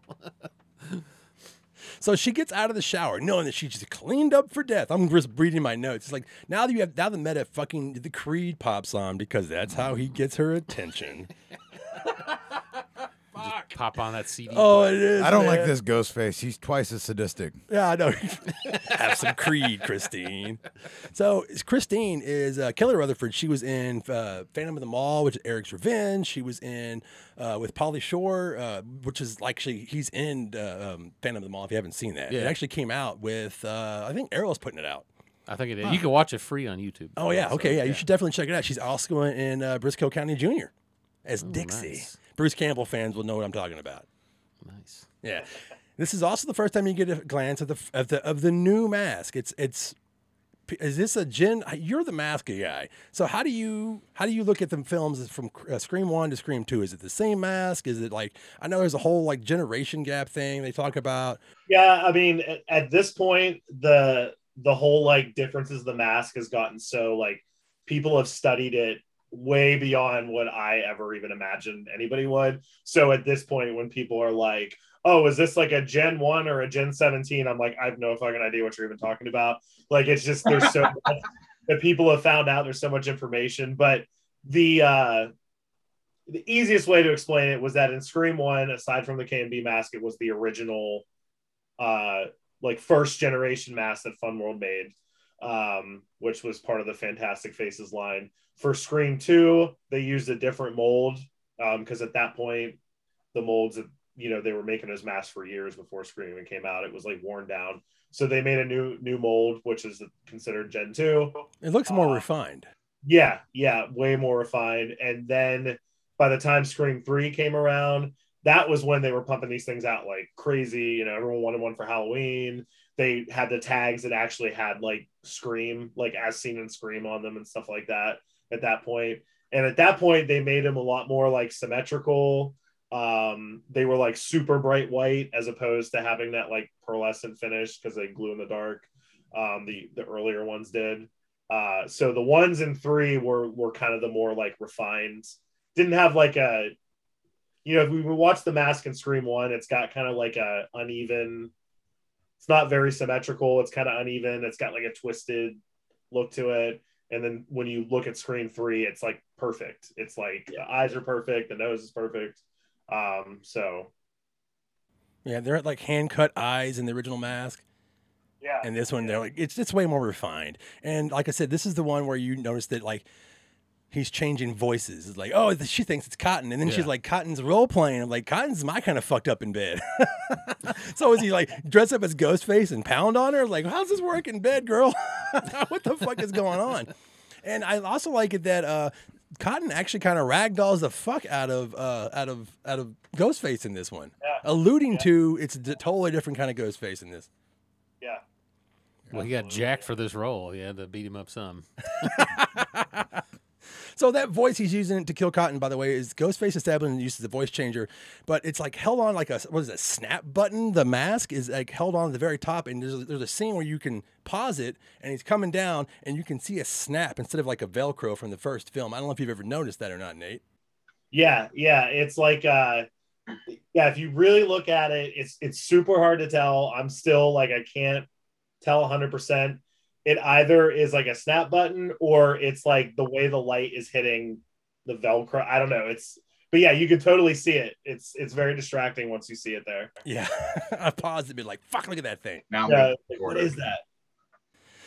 So this is when Cot- poor Cotton gets stabbed, and he only gets stabbed once. But I'm pretty sure, like you said, this was when they were having to worry about the MPAA. They had to cut down Yeah. scenes.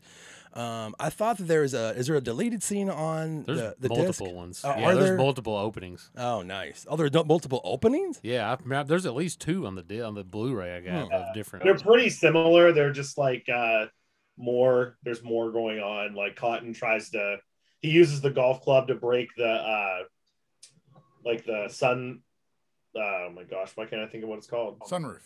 Yeah, yeah, like the sun the window on the ceiling. Yeah, yeah.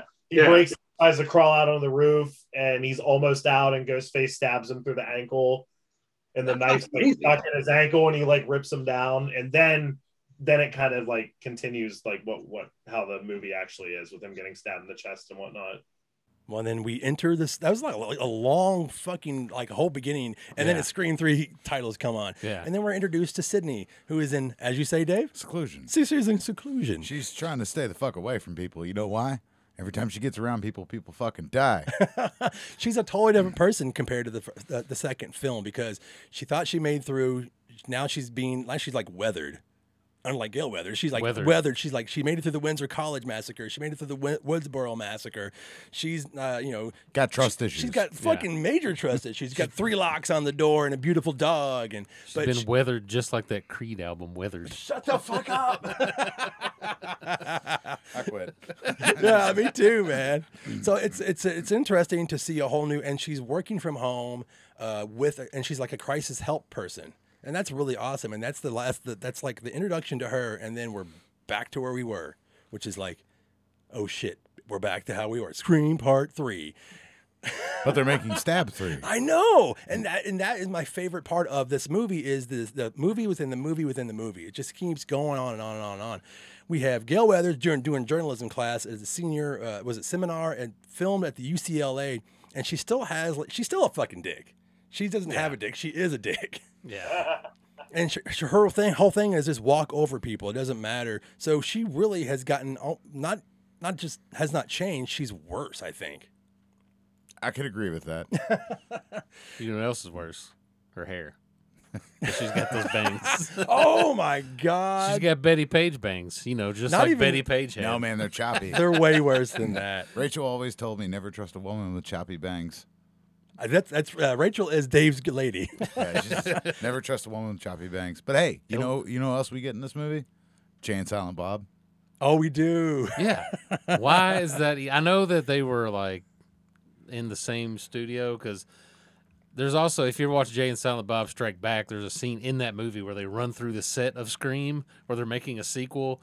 And then Ghostface is like an orangutan, and they're like, "Are you not even trying anymore, Wes?" I think it's just a Miramax thing. Dave, Yeah. Nate, do you have anything on that? Yeah, it was just something that you know Wes- Wes would come up with ideas that he just thought was fun or funny, and a lot of times they just were like, "Hey, you know what? Go for it. You want to throw them in it? We can get them." And uh, yeah, it, it is kind of strange. I remember seeing it, being like, huh, "What? What is happening right now?" Like it was, it's very odd. It takes you out of the movie for a second. And there there are other cameos. Carrie Fisher's in this movie too. She is. Carrie Fisher's in this, playing, saying she knows who the fuck she looks like. That's a great scene. Oh, yeah. Because you have fake Gale and Gale. I mean, like everybody in this film has their like their double. Yeah. And I love that cast. And it tells you more about what they're filming. What are they filming? Scream three, uh, Stab three. in Stab- this they're one? filming Stab Yeah. Three. Yeah. So it goes right along, right along with it. And then I think when you see Jay and Silent Bob, you actually see Wes Craven and yeah, his Wes, producer. He's taking pictures, I think. Yeah. Yeah. Awful cameo. Um, let's see. You get the it's the sc- sc- uh, stab three, the return to Woodsboro with Nick Cave updating his right hand, uh, right Red right hand. red, Red right right hand that song, which he updated for this movie. It's like a remix or something, right? Yeah. Yeah. Oh my gosh, we can go into that soundtrack too. I know it all.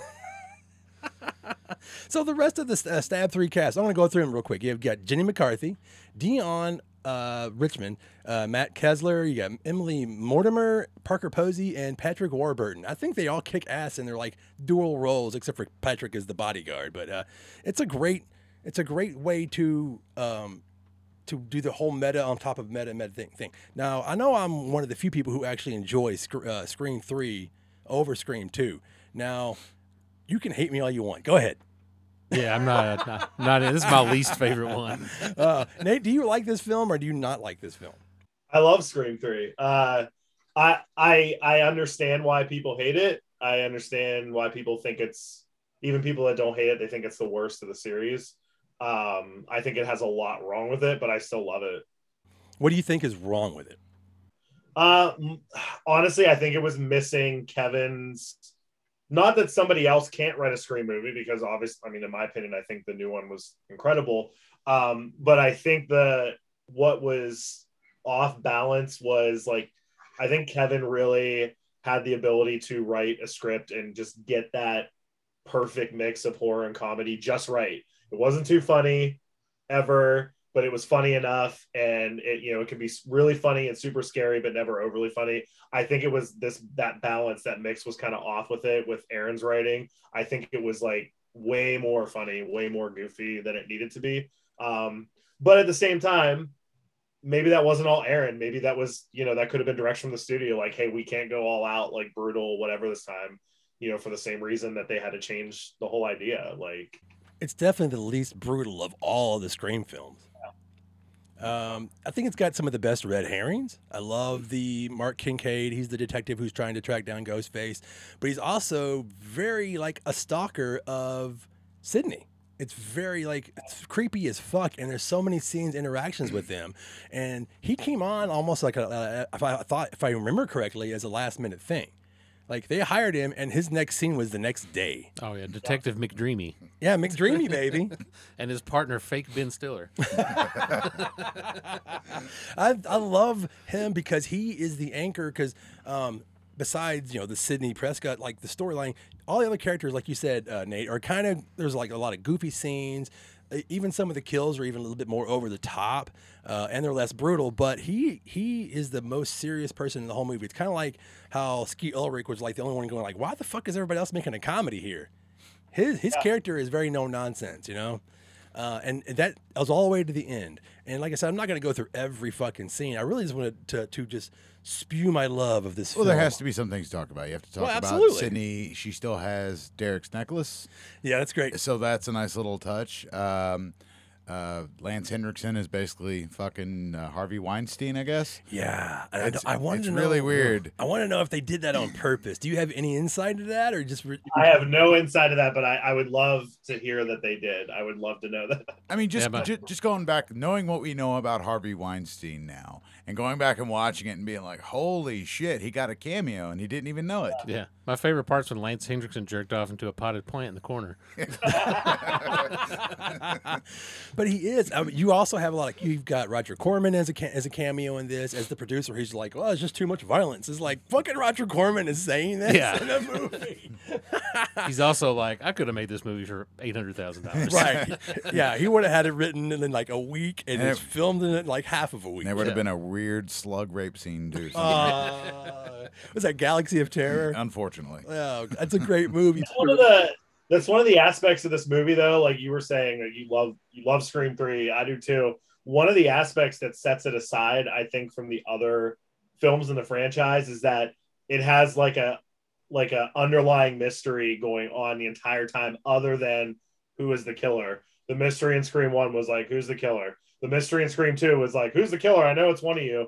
This one it's like who's the killer? But the more interesting mystery that's also going on side by side is um like what what what is maureen's past? What is maureen you know sidney's mom's past? Why is the killer leaving the photos of her at a young age like you have this whole other mystery happening Exactly. simultaneously with who the killer is. And i think that's what really like i don't know that's what made it really work for me is i love that kind of side mystery that is going on as well yeah, and they had that weird mom dream scene. That The- was the scene that I was talking about. It doesn't work in this film to me. it just Yeah. seemed Yeah. completely like lit differently. I know it's a dream sequence, but man, it doesn't fit with anything, and it seems very over the top. Like, It's honey, it's kind of like it's kind of like when baby Jason shows up and Jason takes Manhattan. oh god, And that's he's just like, help me. with hair. He grew Yeah, his with hair, hair. back. so talking about where you uh, what you, going back right where you were at, Nate. I'm going to talk about the rules of the trilogy. I'm going to actually quote it from the film Randy's last scene, and technically this is the last scene we ever see Randy in the pictures. Besides, I can't talk about it, but. He's, he's, he's, he's mentioned, and you don't see him. There's nothing in him. Like, he doesn't show up in part five, Dave. And anybody who hasn't seen part five. He's the killer in part five. But his family takes the torch in part five. I'll just say that. But here we go. Randy's last scene. He's like, "That's right. It's a rarity in the horror film." He's talking about the tr- uh, trilogy. If you're in a trilogy, he says it's, it's a rarity in the horror film, but it does exist, and it's a force to be reckoned with because true trilogies are all about going back to the beginning and discovering something that wasn't true from the from the get go. Godfather, Jedi, all revealed something that we thought was true that wasn't true. So if it is a trilogy you are dealing with, here are some of the super trilogy rules. Bing-a-ding. he didn't do that, but I did. Uh, number one, you got a killer who's going to be superhuman. Stabbing him won't work. Shooting him won't work. Basically, you on the third one, you got to cryogenically freeze his head, decapitate him, or blow him up. Number two, anyone, including the main character, can die. That means you, Sid, because they're all watching this on a VHS tape that his sister, by the way, just comes out of nowhere. Martha An- Meeks. Another part of the film that just doesn't seem to work, but fuck it, it's the girl from uh, this was the Dollhouse movie. What's it called? The Welcome to the Dollhouse. Yeah. She just pops out of nowhere and she's like, "Hey guys," and they're like, "Randy's sister is like." Well, okay, as an audience, I guess we're just gonna have to go with this. Anyways, so they're all wa- sitting in this little trailer watching Randy talk about this. So he's like, even that means you suit too, Sid. Um, I'm sorry, it's the final chapter. It could be a fucking reservoir dogs by the time this thing is through. Number three, the past will come back to bite you in the ass. Whatever you think you know about the past, forget it. The past is not at rest.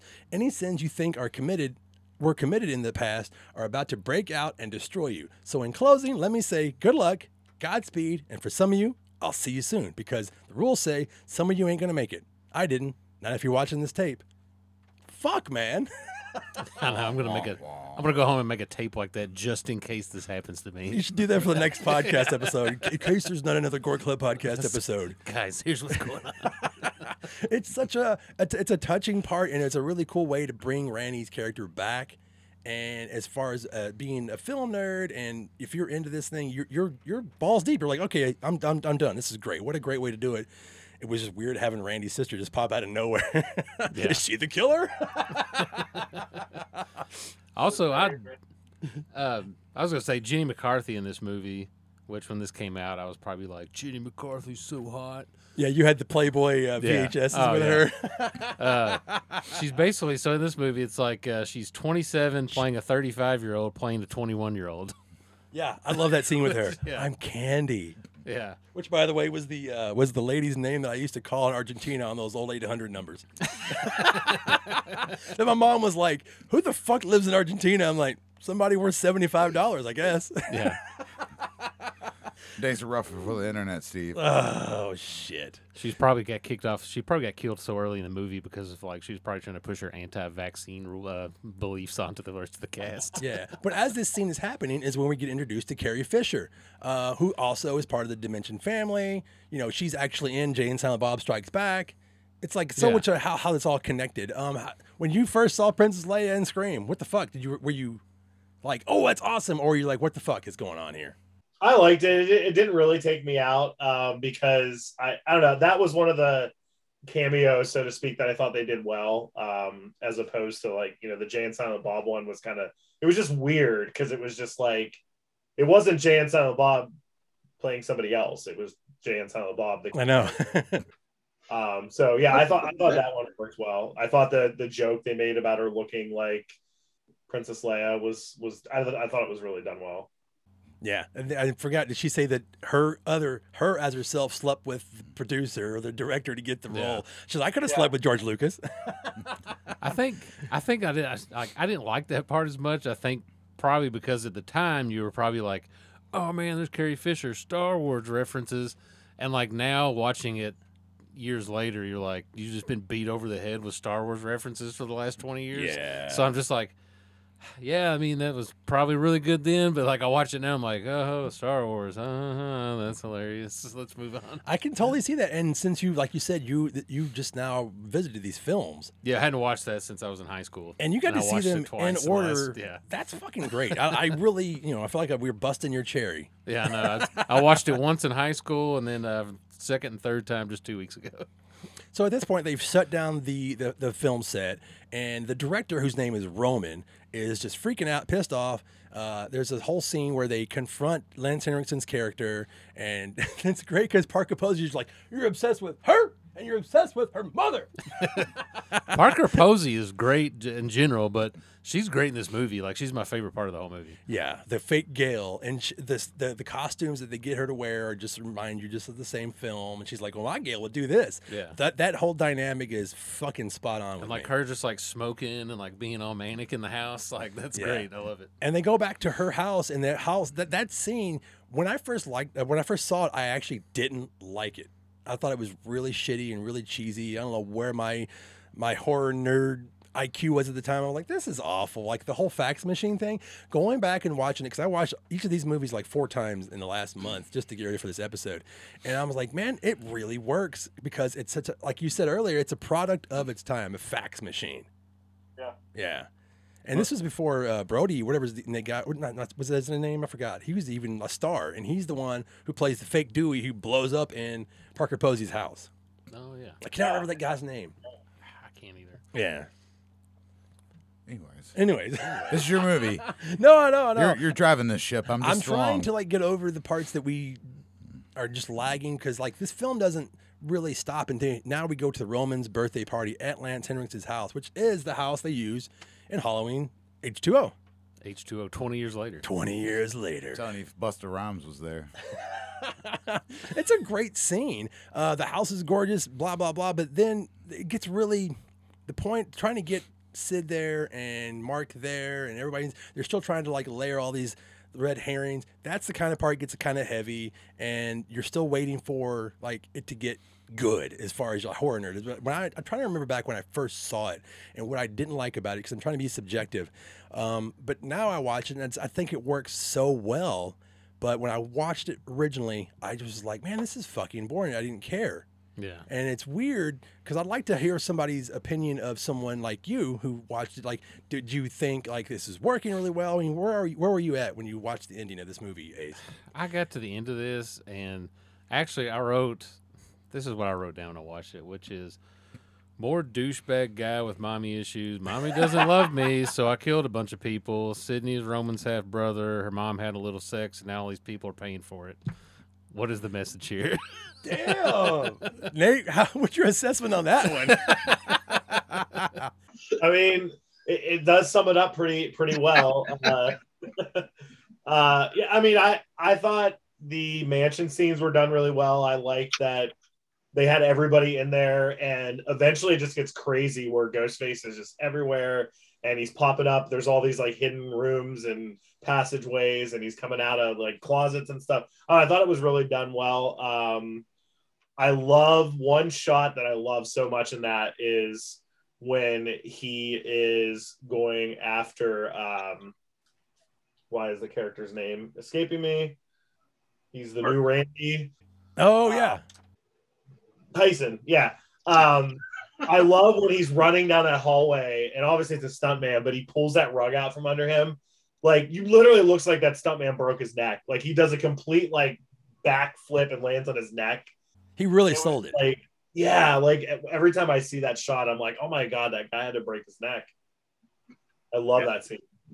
Yeah, it comes together now when I watch it now, and uh, it because of how much I love horror movies and tropes and and the whole trying to edit all together, trying to make that big huge mess like I was talking about make sense. And how they did it really well is like trying to like the the, the reboot of Friday the Thirteenth where he's coming through the ground. And, then, and when you're in that mansion and you realize there's so many secret passages, it makes way more sense. And the scene where he comes out as, but, at this point in time, everybody, if you haven't, if you don't know, Roman, like, as, as, Ace As I ruined the movie. No, as Ace put perfectly, he's fucking what you say again. He's a douchebag guy with mommy issues. He doesn't love me. I'm a half brother. I think I also I just like. Oh, here's some more. Uh, if you want to hear me shit on this. Please do. like- I Because Ace does not like part three. Roman also has the world's best bulletproof jacket on ever. Uh, he does get shot like a hundred times. Yeah. he's superhuman. That's what the Randy said. like I just like the plot is a stretch. The whole thing with like his mom, her mom. I mean, her mom, and like, and it's like, oh, you didn't know your mom had a whole secret history of being an actress, and you didn't know about it, which maybe That that, makes could it a happened. secret. Yeah, um, it's a stretch. I think it kind of shits on the first two movies for doing it like this too, because you're just saying like all this stuff happened. You're like, oh, by the way, you got a half brother. It's like a soap opera. Yeah, see, that's why I like. That's what I meant. I wanted to hear someone who doesn't love it as much as I do, or even love the franchise as much as I do. I wanted to hear that And opinion. they and they tack on the romantic ending at the end, right. Yeah, Gale and Dewey know. finally finally hook up. which they had to because in real real. life they were dating and married. They were married. Yeah. That's awesome, though. Uh, and then you also get the uh, the uh, you even get more red herrings at the end. You f- you find out that Roman is his his her, you know is, is Sid's half sister. The scene where he comes out in the body bag is so fucking great with Maureen's voice, which I don't know how he recorded that. Somebody they, te- they they he doesn't have a pulse. He's just laying there. How do you not have a pulse? like, they're like I checked his pulse. He doesn't have one. There's a lot of holes, but overall, I think the ending really works for at least for me uh, because I just I like the rest of the film and um, the whole uh, at the very end. We're just gonna skip to the ending. He gets shot. He gets killed. Finally, I mean, he gets killed horribly, and it's beautiful. Um, everyone falls in love, including Sid. Yeah. That's right. Her and McDreamy. Her, her and McDreamy. McDreamy. Dream a little dream together. And I thought the ending was great because you have the the door that's slowly opening up, and Sid looks at it. They're they're still in her farmhouse, and she just looks at it and she thinks, "No, I'm I'm fine now. She's in a good place." Ah, it's beautiful. Now let's talk about the shitty soundtrack. They're like, we, and like the trilogy Do we is have wrapped to? up. Do we have to talk about any more of the soundtracks? Oh man, it's got Slipknot, Finger Eleven, American Pearl, Seven Dust, Godsmack, Coal Chamber, Static X, Incubus, Dope, Fuel, Power Man Five Thousand, Dave. Just stop. Waka waka mm, waka waka. mm, mm. That's all every. Uh, all the Scream soundtracks, they're seriously like one of those like now CDs. Holy shit, that's the best. Yeah. And okay, this will be the last time we talk about the soundtracks, but I, I know that you just picked up the uh, CD collection, correct? Or you have yeah. it. And that you look at you, Miss Superman. It's not supposed to come out until like July. Oh, wow. And then Super Nate over here is he, he he made a video of it. Just talk about that for a little bit. It looks the packaging looks amazing. Yeah, it's awesome. Um, it's the first time that like the com- absolute 100 complete 100% complete scores by Marco Beltrami for Scream 1 through 4 have been released. Um, and it also has like a bonus disc with it that has like music that he made for all four films that never made it. So it's the first time they've ever been heard.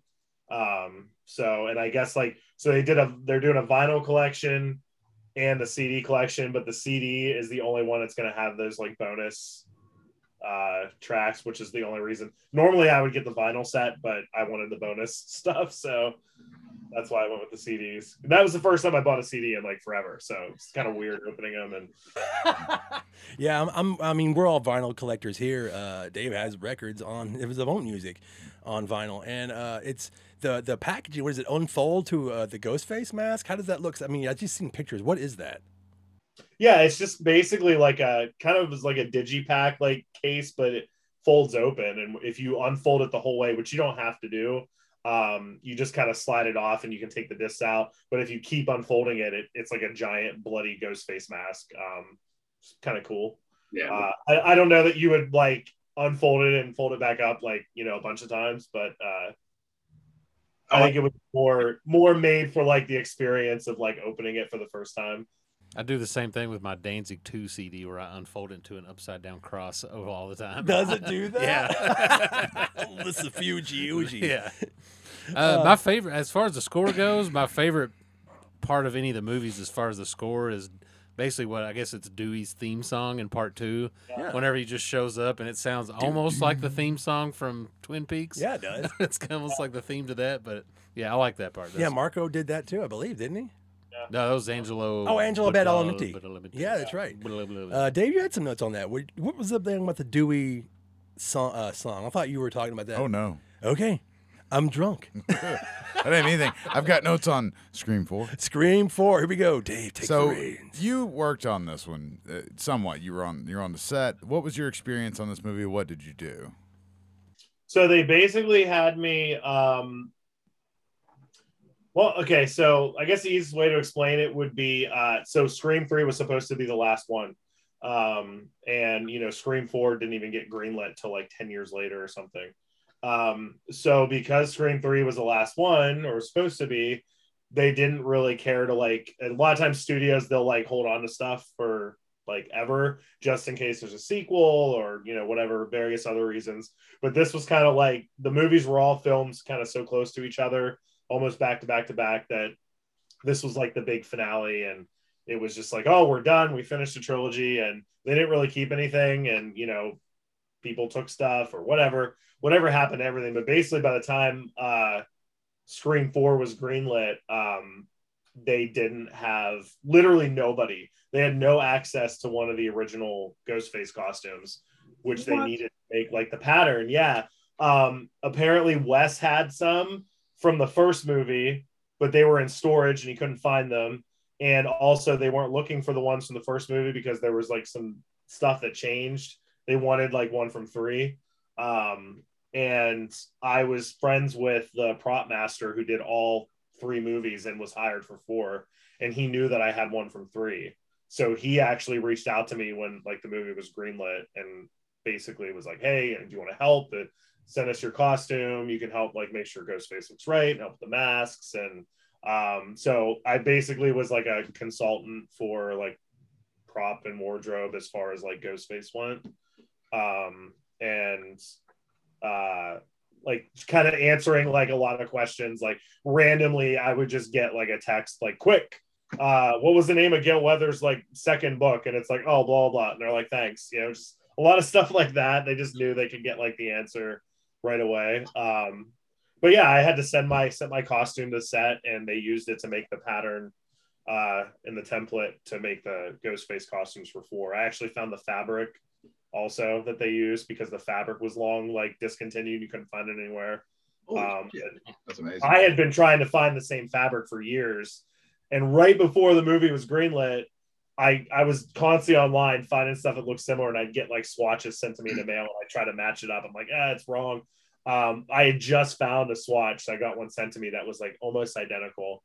And then they greenlit it. And they're like, "Oh, we don't know where the fabric is." It's like, I know where the fabric is. I can. It's in my house, bitches. That's like a nerd's dream. Like you're so you're you're really into the fan- franchise, and they're like, "Oh, you need me now." Right? You're like the backup singer of fucking Judas Priest. fucking Ripper Owens. So this this movie was uh, Wes Craven's last film, Yeah. and uh, it marks the return of uh, Kevin Williamson, and uh, it's it was originally supposed to be a new trilogy. Tell me if I'm wrong. This is the, these are the things that I that I read. It was originally supposed to be a new trilogy, um, and it's a it's almost a reboot of sorts of the Scream franchise because at the time everything was a reboot. I mean, even some of other Wes Craven's other films were being rebooted. You had Yeah. Nightmare on Elm Street, and you had all these other things. So he, the, the story that I read is they got together and they're like, "Hey, let's just make let's just reboot our own series." And the first thing you see in this movie is the weirdest fucking opening in the franchise. I got faked out by both of those. So so so they're watching Stab Six Yeah. in the beginning of it, and then those people die, and then they they they mention there's time travel in Stab Five. like I really want to fucking see these Stab movies because they sound like fucking Friday the Thirteenth, where they just Oh, I know. which is why they included time travel in Scream Five. I Oh. don't spoil that for you, Dave, but That's what happened. That's where Nate came in. He's like, I know how to do this. Yeah. I got this DeLorean. but but there's there there's there there's there there's there's that, and all of a sudden, fucking Anna Paquin's on the screen. and Kristen Bell, right? Kristen Yeah. Bell. Yeah. they're nice to look at. They're not, yeah, and then fucking Anna Paquin gets stabbed, and now, oh wait, that's another movie, and then we sort of get to the real movie, because at this point, I don't know what the fuck to trust. I, the fake openings were better than the real opening. Nah, I thought it was, I thought it was really cool, because in the real opening, they have that, they have that, uh, that reverse Tatum kill. She's getting stabbed. She's, get, The she's door getting- comes she's back getting- up. Yeah, the door's coming back, coming down on her. So That's that great. was a nice little throwback. But Yeah. uh, you know, the movie starts off very fucking weird. and I like I really like how they just roast what's going on in horror at the time. They're like, "Oh yeah, those Saw movies. oh, They're just they're just gore for no reason." Like it's like I Yeah. relate to these people so hard. Yeah, that's why I stopped watching Saw. I saw part two, and I was like, I don't need to watch any of these anymore. yeah, I mean they just roast the the state of horror. It's very it's very it's very like on the nose comedy sort of. Yeah. But then it gets straight to the fucking gore, man. But this movie This is one of the goriest ones. Oh, absolutely. Um, just to set up the movie, this movie, Sidney's written a book. She's taken the power back. You know, at this at this at, at this point, man, she's like Public Enemy, she's taking the power back. she's like she's she's she's tired she's tired of playing the victim in this one, right? So she wants to be she wants to empower herself. She writes this book like I'm going to tell my story. And what's Gale doing? Sitting at home with writer's block. It's great. It's a It's- great beginning. It's it's it, it's a great way to start the movie. Gale and Dewey are still married, even though it, it, in real life weren't they divorced by this time? Yeah, I think they were. Yeah, I can't remember. They were Uh, divorced. But uh, but uh, again, this was supposed to be the start of a new trilogy. So you have a you have a whole new cast. it's and the 15th anniversary. It is the 15th anniversary, but you meet uh, you meet the other um, the other the other the other the other uh, students. You get meet Kirby, you meet Jill, yeah. And the whole town is decorated in these kick-ass fucking like masks all over the place, like Mardi Gras style. And I know I know there's a hunt for some of that shit, right, Nate? yeah like fun world they w- basically fun world sent them a lot of like uh early like product that was supposed to be coming out to promote the movie Um, but they sent them like the early like test runs of a lot of this stuff. Like there's they were like a bobblehead costume basically. It was like a giant ghost face head, and um, they just didn't know what to do with them. So they're like, oh, let's just put them on all the light posts in town. Um, so yeah, a lot of that stuff just yeah, it's like Ghostface everywhere. It's like the opening of Scream 2, only it's like through the whole movie. There's like Ghostface stuff everywhere. Well, imagine you went back home. You hadn't been home in a while.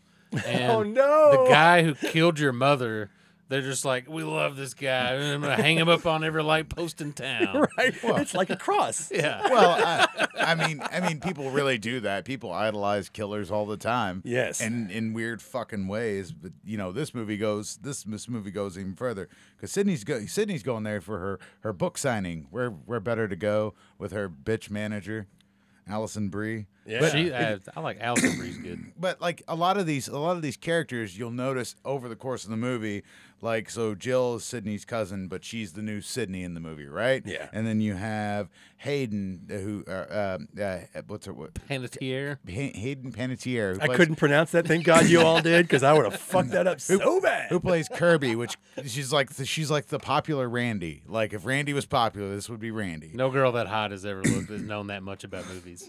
and then you know Kirby, allison Kirby's my spirit lady. At least my experience in high school, I no no girls that I thought looked good were like, "Hey, you want to talk about Texas Chainsaw Massacre?" Have you met my girlfriend? Maybe. I- but Alison Brie, you know, her character is basically like the new Gale almost, just a total bitch and out for money. Yeah. And there's a lot of parallels with characters in this movie. Yeah. Um, but so you know, we've got we've got we've got the first murder, and Sidney's there, and they get a phone call. And uh, what was it? Did they get a phone call or what was it? I remember they found the phone in her car. She's been framed. Yeah. She's been framed. Well, they find that. Well, they, I don't know if she's been framed, but they uh, they they come out when they're opening Oh, they traced the call. They Yeah. traced the call, and then Dewey's like, "I'll call this," because everybody has cell phones now, and there's lots of technology in this Yeah. movie, because everything's changed over the last ten years. Yeah, it has Yeah. lemon. squares. Everybody actually does have a cell phone now, unlike in the first movie where ev- they said everybody did, but I didn't know anybody that had a cell phone. My ex-wife had one when those movies came out, and it was a fucking. It was. It looked like the Drew Barrymore phone. Oh yeah, Yeah. yeah. it's my a bright- dad had one. You really like came in a big case. It was like this big, and you ripped it open. It's and, like the. It's like the military. Like. yeah. It had to be like somebody had to be like dead before you made a call on that thing. Go ahead, Dave. Sorry. No, it's okay. Uh, but you know, Sidney gets framed for this. Uh, well, th- the, there's the there's a bloody knife and shit in her car. So now they're like, "You can't leave town. You could be the murderer." Which maybe she is now. Maybe we she's don't, broke. We don't know. Maybe she's broken. But did we get to we get to the the first like real kill scene, like the most brutal kill scene in this series? I think. Oh, that's yeah. Well, I- I'm gonna say Steve and Casey, but that's just me. Uh, I don't know, man. Um, so first off, you get past, you get introduced to the fucking Barney Fife, and his and his uh, the two Barney Fifes, the you know, the one that's like the, the so the the security details outside uh, Sidney's Sidney's family's house. Her her aunt and Yeah, it's. Anthony Anderson and Adam Brody. Yes, Adam Adam Brody. Anthony Anderson is a, is a Anthony. Perkins. Yeah, he's a pedophile. man. Oh, in real life. Like, oh no, I'm just saying, like in the movie, because Oh. like he sees this high school girl that can pull up that they obviously know is a high school girl, and he's all like, "She can come over to my house or something." Like, yeah, Yeah. she's welcome to my. Like, Yeah, it's really, it's really weird. It's just like, don't be a creep, dude. But when you know of like all the 35. allegations that have come after that guy, and then you go back and watch this movie, you're like, oh shit, Anthony This, Anderson. th- this was this was before this was before like he really got. Oh, big, yeah, though. yeah, This is yeah. before he really got big. That's but, what I meant. Yeah. Um, this first, this first, like I don't count the first kill because I don't even know what the fuck's going on in the first ten minutes of the movie. That was brutal with him bleeding out the but neck this there. this one is is is is really good because it's a really tense scene. So you have you have uh, uh, you have Jill and uh, Kirby sitting in Jill's bedroom. You know they're very, they're sort of on lockdown because they don't know what's going to happen. They got the security detail outside, and they get a call from Ghostface, and you know it's just going on and on. They think it's they thought it was her ex boyfriend at first. Trevor. Thought it was Trevor, It's not Trevor. but uh, That's my that's my Jackson. the, the- the- the greatest part about it was is it's sort of, there's a lot of misdirection in that scene because like I'm in the closet and you're thinking oh shit maybe he's in the closet fuck it and then she opens it it's like see you're not here Yeah, she pulls a, f- a full Sidney from the first film. Yeah. Like, come on, what am I doing? yeah, Yeah. see see It's you're not great. here he said I never said it was in your closet and then uh, poor fucking Olivia gets stabbed through the hand gets stabbed through the chest. Man, she gets stabbed a lot. Yeah. and it's from across the across the way. And I, the reason why I say this one, this one's one of my favorite. It's so much more, it's so much more brutal in this. Like I know that, you know, in the original one, the first kill was like it was really brutal. She's hanging there and guts and everything. gory, but it's not it's necessarily- gory. But yeah. this one is just like, oh shit, she's trying to block it and she gets stabbed in the hand. Yeah. And then by the time they get over there, her guts are just on the floor, and it looks like Sam Raimi directed it. He's just throw, fucking throwing blood everywhere. Drag me to scream. Um, but I mean, Scream me to hell. Don't that know. is that is that is hands down my favorite kill and setup in the series. Um, just because it, I, I felt like it just the whole scene flowed very well, and it caught me off guard a little bit. Maybe I'm just dumb and I should have seen it coming, but you know, No, it's great. I didn't see either one of the killers in this movie coming when I watched it the first time. I was, was- like, oh shit. That was one thing they definitely covered up well. And this was another thing about the script. I, I know this one did get leaked, correct? And they did know the ending. Is that am I wrong about that one? Um, so well, there was a lot of issues with the script, kind of like a lot of the details are just now starting to come out, but basically it was kind of a similar situation to three, where only only Kevin had written the script. So basically Kevin they they hired Kevin, they gave him all the time he needed, you know, you're you created this, let's do a new one. Um, pretty much said like we're going to let you write and we'll, we'll make the movie that you want to make. So Kevin wrote Scream 4. Um, that was the movie they were going to make. And then they started shooting. Right before they started shooting, the Weinsteins intervened and, as they do and just basically decided um, we want to change this, we want to change that, we need you to rewrite this, rewrite that. And it just got to the point where Kevin was just like, I'm not doing this. Like, this is not like you're this is not the movie that I wrote anymore. And they basically just said, okay, fine, forget it. And they told him like we'll get somebody else. So they brought Ehren Kruger in to do a whole bunch of the rewrites on it. Um, and yeah, it was very frustrating for like the cast because they were literally being handed like new pages like minutes before they were filming because it was like, oh hey, that scene that you memorized like for the last two days, yeah, um, Wes and Ehren rewrote it, and here you go because Harvey said so, or you know, whatever. Um, so the movie was almost written like as it was being filmed. Um, the the core story is still Kevin's, but a lot of the dialogue is is Ehren's, basically, from what I understand. Yeah, I remember Wes Craven talking about that, and then they were making they made those jokes in three, and then this one it really happened. They're like, "God damn, we're really getting this day by day." Go ahead, Dave. Sorry. Oh, yeah. So you get you. Uh, so at this point, Gale Gale can't write her fucking book. So what's she gonna do? She's gonna get back on the case. More people are getting murdered. I'm gonna make some money. I don't So have a camera crew, but I don't need one. She literally wrote the book on this. Yeah. Oh yeah, she says it so many times in this movie. So she she meets up with the Woodsboro Film Club. More Film Club. It's like the Gore Club.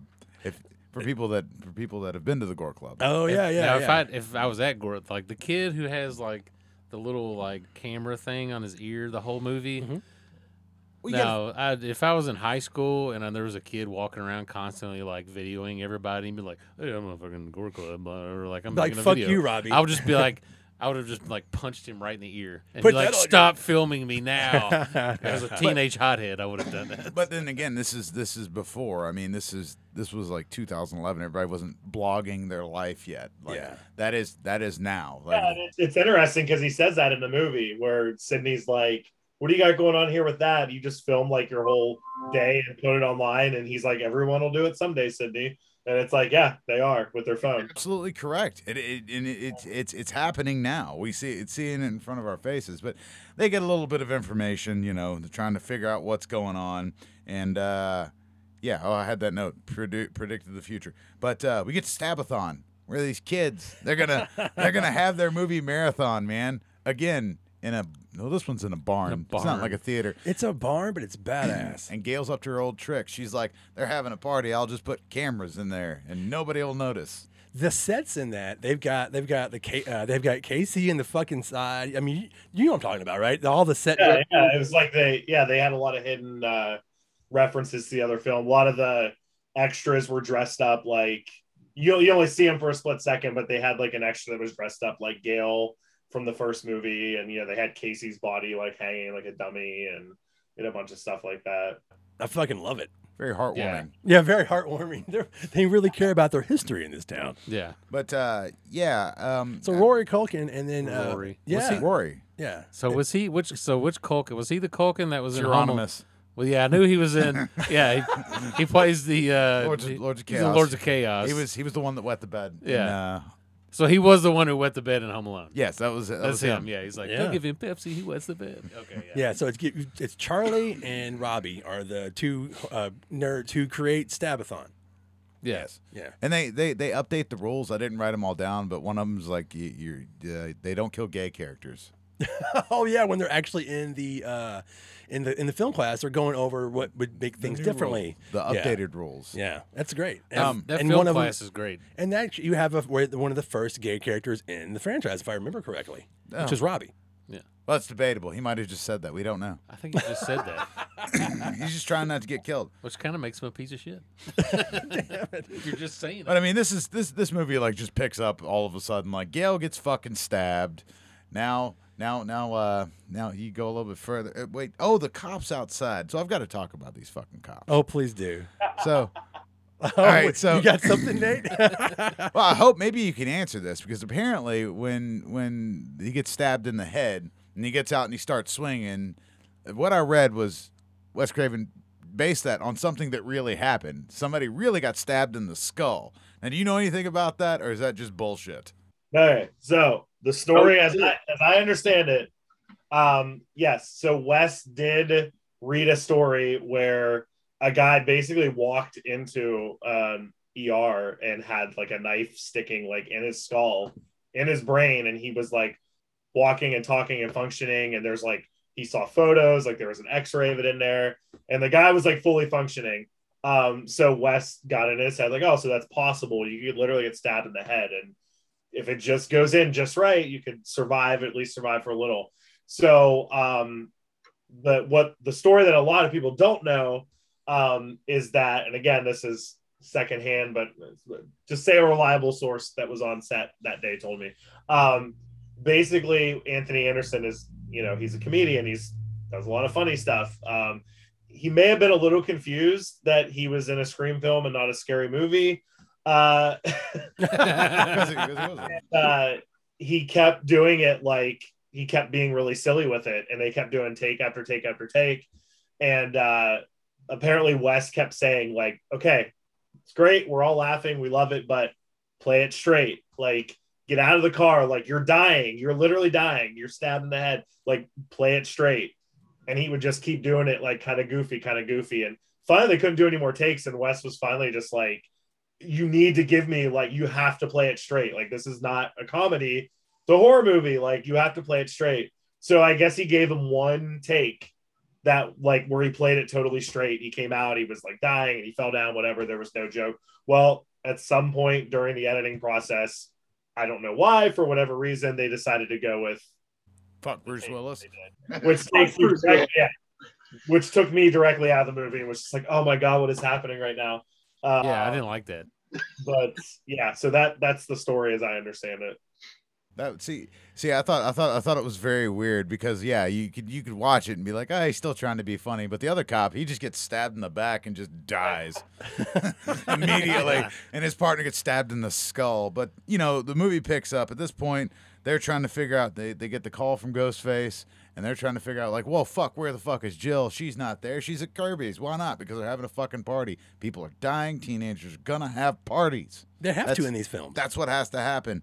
But uh, again, the knives in these movies are the strongest knives ever. They go through fucking skulls. They go through fucking, you know, two inch thick doors and stab people's ants. Yeah. Yeah. you have multiple Buck 120s, correct? Yeah, I have a couple that were used in the in the films. Uh, actually, it's funny you had said that. I used to have the uh, the one you're talking about that kills the ant. Um, originally, it was like a more elaborate death that she gets stabbed multiple times, and the final stab is through the back of her head through like a mail slot on the door. Makes sense. Um, and the the regular knife like it would only come out like that much through the mail slot. So they literally made a buck 120 that had a blade like this long on it, so they could stick it through the mail slot. And it broke on set, it like broke in half. And I had it like I used to have it at like it was in two pieces. I ended up trading it for something else like years ago, but it was like a sword that was like a buck. 120. I made it just for that shot that they barely used of it coming into the mail slot. Like fuck Dances with Wolves. Well, they did they use like a? Was there some scenes that had like a CGI knife? Yeah, there was a couple. Um, there wasn't as many as people think. Like I remember an article came out. It was actually Wes. Wes had done an interview like when the movie came out, saying like, "Oh yeah, we had all these knives on set, and we just decided to just go digital. It was so much easier." And I remember like a lot of the prop department, they're like, that like broke my heart to read that. Not that they were mad at Wes, but they were. It was like the quote was mistaken, like that he was saying like, "Oh, we didn't use the real stuff at all. It was all digital." I mean, they only did that a couple times, um, but the main thing was uh, Olivia's death. Your favorite death, uh, because he was he stabbed so many times. Yeah, I mean that knife goes straight through her hand. I don't know. Yeah. So they just had like a rubber handle, and just he just went to town on her basically with a rubber handle, and they put the knife in later. Be- Seeing people get stabbed always makes me uncomfortable because sometimes the movie's just like, uh, uh, but sometimes it's just like, oh, stop stabbing this person. That looks like it. it just, I mean, just like we talked about with uh, with uh, Silent Night, Deadly Night four, Four or five. I Four, can't remember. where Clint Howard's just stabbing the guy. It's just Yeah, like very fuck, slowly. dude. Oh my god. But anyways, so back to this movie. Silent Night, Deadly Night Five is amazing, by the way, just like Scream Five. No, Silent Night, Deadly Night Five, by the way, it's such a crazy, ridiculous. What a crazy, crazy movie. that was our last episode before the Scream episode. We did a whole franchise on the Silent Deadly Night. So I made that comment last episode about like we just went from the greatest franchise of all time to even better franchise. No, no, no, no. Anyways, thank God, thank you, Scream. Carry on, Dave. Party time. Shift the gears. No. Waste. Oh, wrong movie. No, they're- they're at they're at uh, Kirby's house because uh, you know everybody's hanging out. This You have to get unlikely this unlikely group of friends, you know, the film nerds, the popular girl, Joe Roberts, Yeah. They're also drinking like wine coolers. I yeah, think. like well, one of them has like a big, huge like looks like she's just drinking like a scotch and soda. Like I don't know, she has like a big drink that no teenager would ever drink. Like they're all drinking like they're in their forties and they're like sitting around reading a nice leather bound book. If I Whereas when I was in high school as a teenager, I was just like slamming Bud Lights as fast as possible. aftershocks and St. Ides. Robbie, Robbie was the one in the background doing shots of tequila Right? with the bottle with him. He's just like, "Fuck it, I'm leaving with the bottle, just chugging Yeah. it in the That's backyard." real. Yeah, we, we were stealing like fucking Boone's Farm from Winn Dixie and Kroger and Right, kind of whatever, Yeah, whatever you can kid. get. And she's got like a she's got like a gin and tonic on the couch, just like oh, like drinking it. Well, the like, the dead Where are the parents? yeah, no parents. No parents. It's different time, 2011. You can leave I your feel like no characters have parents in this movie. In the any of these movies, they're just like right.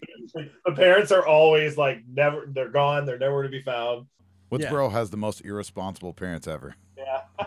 That town. It does. That's why it keeps getting haunted by killers because they know they can get away with it at nighttime because there's no parents that come out and care. Well, the ex-boyfriend shows up. Curfew. Murphy. Fuck that. Let's do it. Just do it. Do whatever. So ex-boyfriend shows up. Yeah. To the party, and this is the first the first tip that I was like, oh shit, that Culkin kid's a murderer because he gets uh he gets he, He just almost looked at him yeah he just,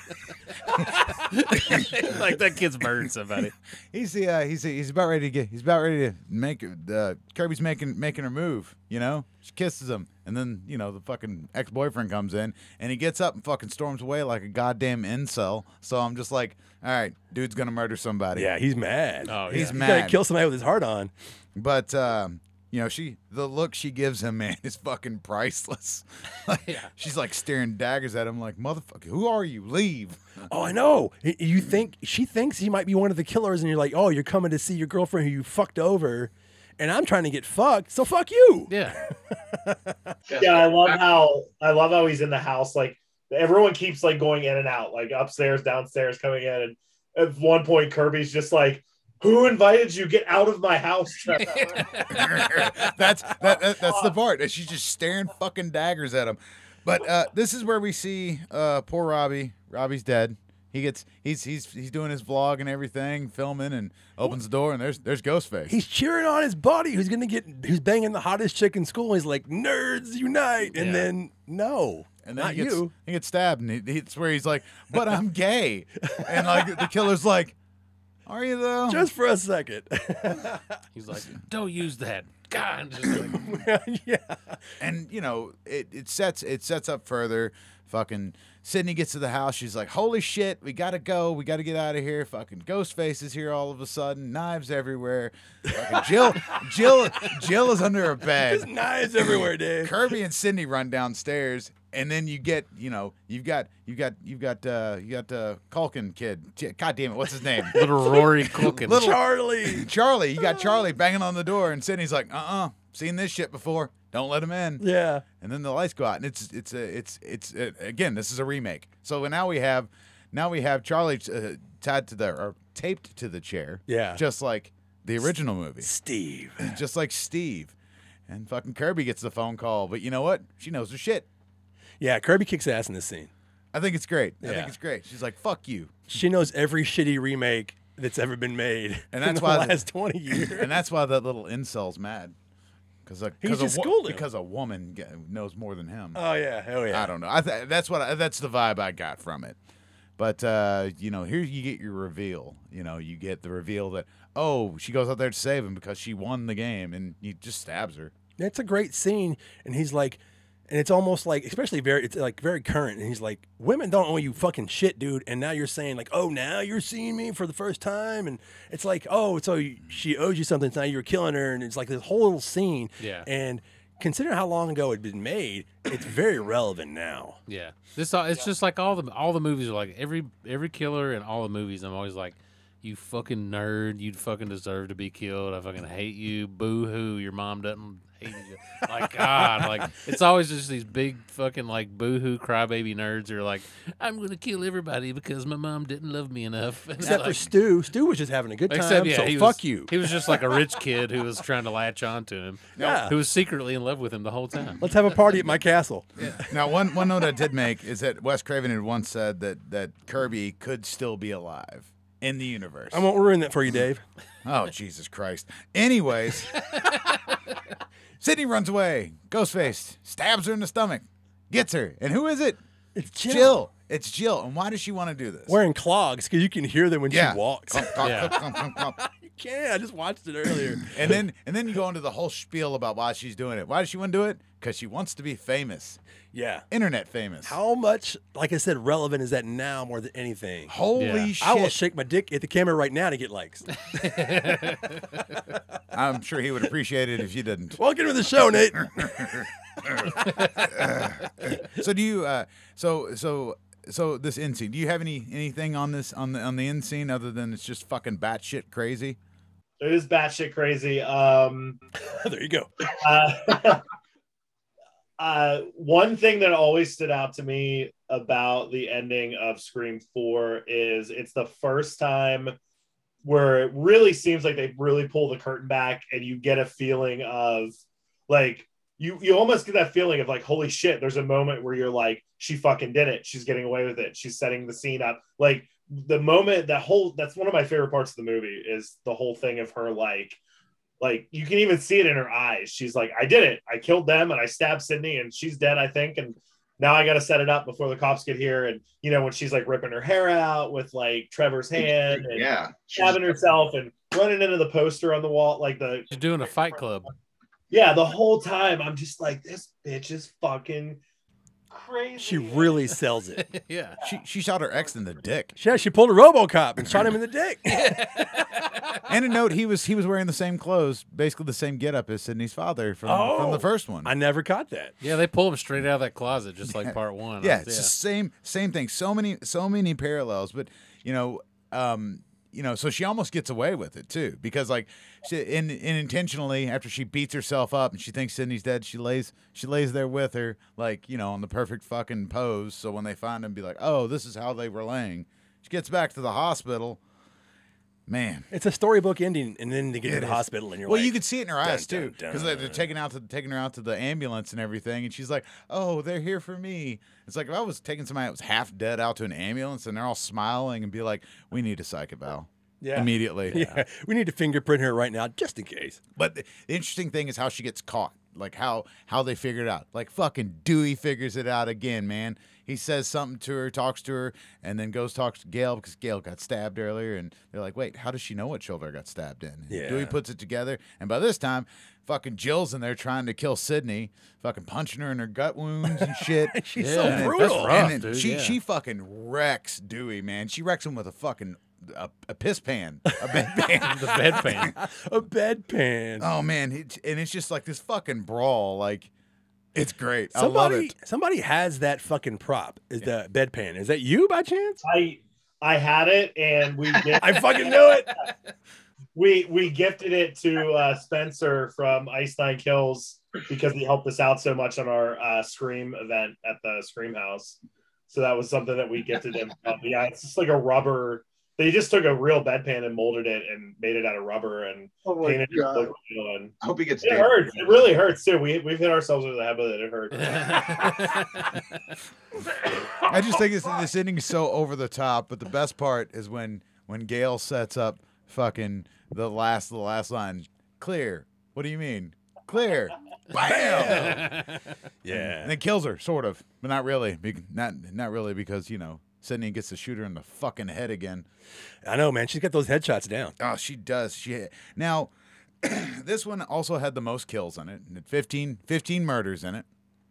Um, it is a lot. Um, but here's here, here's what I found out like afterwards. So originally, this was going to be a new trilogy, and you can correct me if I'm wrong. So so we had this whole new trilogy, and what I read was the original ending was it was going to end after Jill went to the hospital.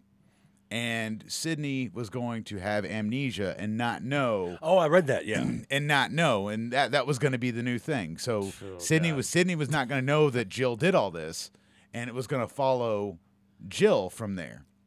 And Kirby would not be on in on the whole like that Jill was part of the murders either. And apparently there was a going to be a like I know what you did last summer type thing where somebody knew that she was she was the real killer, knew it was a Ghostface. Now is this all is this bullshit or is that is that something that you've actually heard? Yeah, and according to Kevin recently, that's basically what his original concept was that he, they were running with, anyways, for the new trilogy. That um, he said he didn't have like uh, it wasn't like he sat down and fleshed out like all three movies completely, but yeah, his original concept for four was that it would end pretty much exactly like you just said, and that five would pick up with Jill now in college, famous like she wanted to be, the famous survivor. Um, and then there was a new killer that knew that she was the killer in four. See, that just sounds awesome to me. Why didn't they do that? Can we blame the Weinsteins for this too? Yes, pretty much. Yeah. So the Weinsteins basically they butchered they butchered Kevin's whole original concept for four and pissed him off to the point that he was like, I'm done. I don't even want involved in the franchise anymore at all. Um, it caused like they, they kind of pitted Wes and Kevin against each other. Oh, That sucks. production and yeah they really like they they fucked up a lot and uh and i don't know if you guys remember but like wes constantly after that interviews about would you come back and do a scream five he kept saying like i would have to have a completed finished script in my hands before i could commit to doing another one and that was why because they kept they kept changing it and forcing all these changes during four and it was just like a nightmare for everybody um and then you know they butchered like the release they they picked like the worst possible time to release it and they didn't promote it really and so basically it like tanked to the box office and nobody cared It didn't even make a million. It didn't even make a hundred million dollars. Yeah it was it did really bad really really really bad Yeah, I think the Um, budget was 40 and it did 97 worldwide. Wow. yeah how much were you selling them that uh, that that fabric for? Maybe the movie would have been more successful. Nate's markup. now that brings us that brings us because you know now Wes Craven's passed, and now we get the new Scream. Just scream. You all could talk about it, but be respectful of me mostly because I haven't seen it. I've heard good things. I didn't even watch the fucking trailer. You know why? because I don't need to know. I'm gonna watch it. That's great. Yeah. And I'd like you to like expound on anything you want to talk about part five. Obviously, don't spoil it for Dave. But uh, yeah, Oh, okay, yeah. Spoiler free thoughts. Um, I thought it was really well made. I thought, I, I mean, honestly, I thought they like knocked it out of the park. I think it does. You know, I I had some issues with it, but nothing, nothing crazy. Just nitpicky stuff. Nothing that was like a like a deal breaker.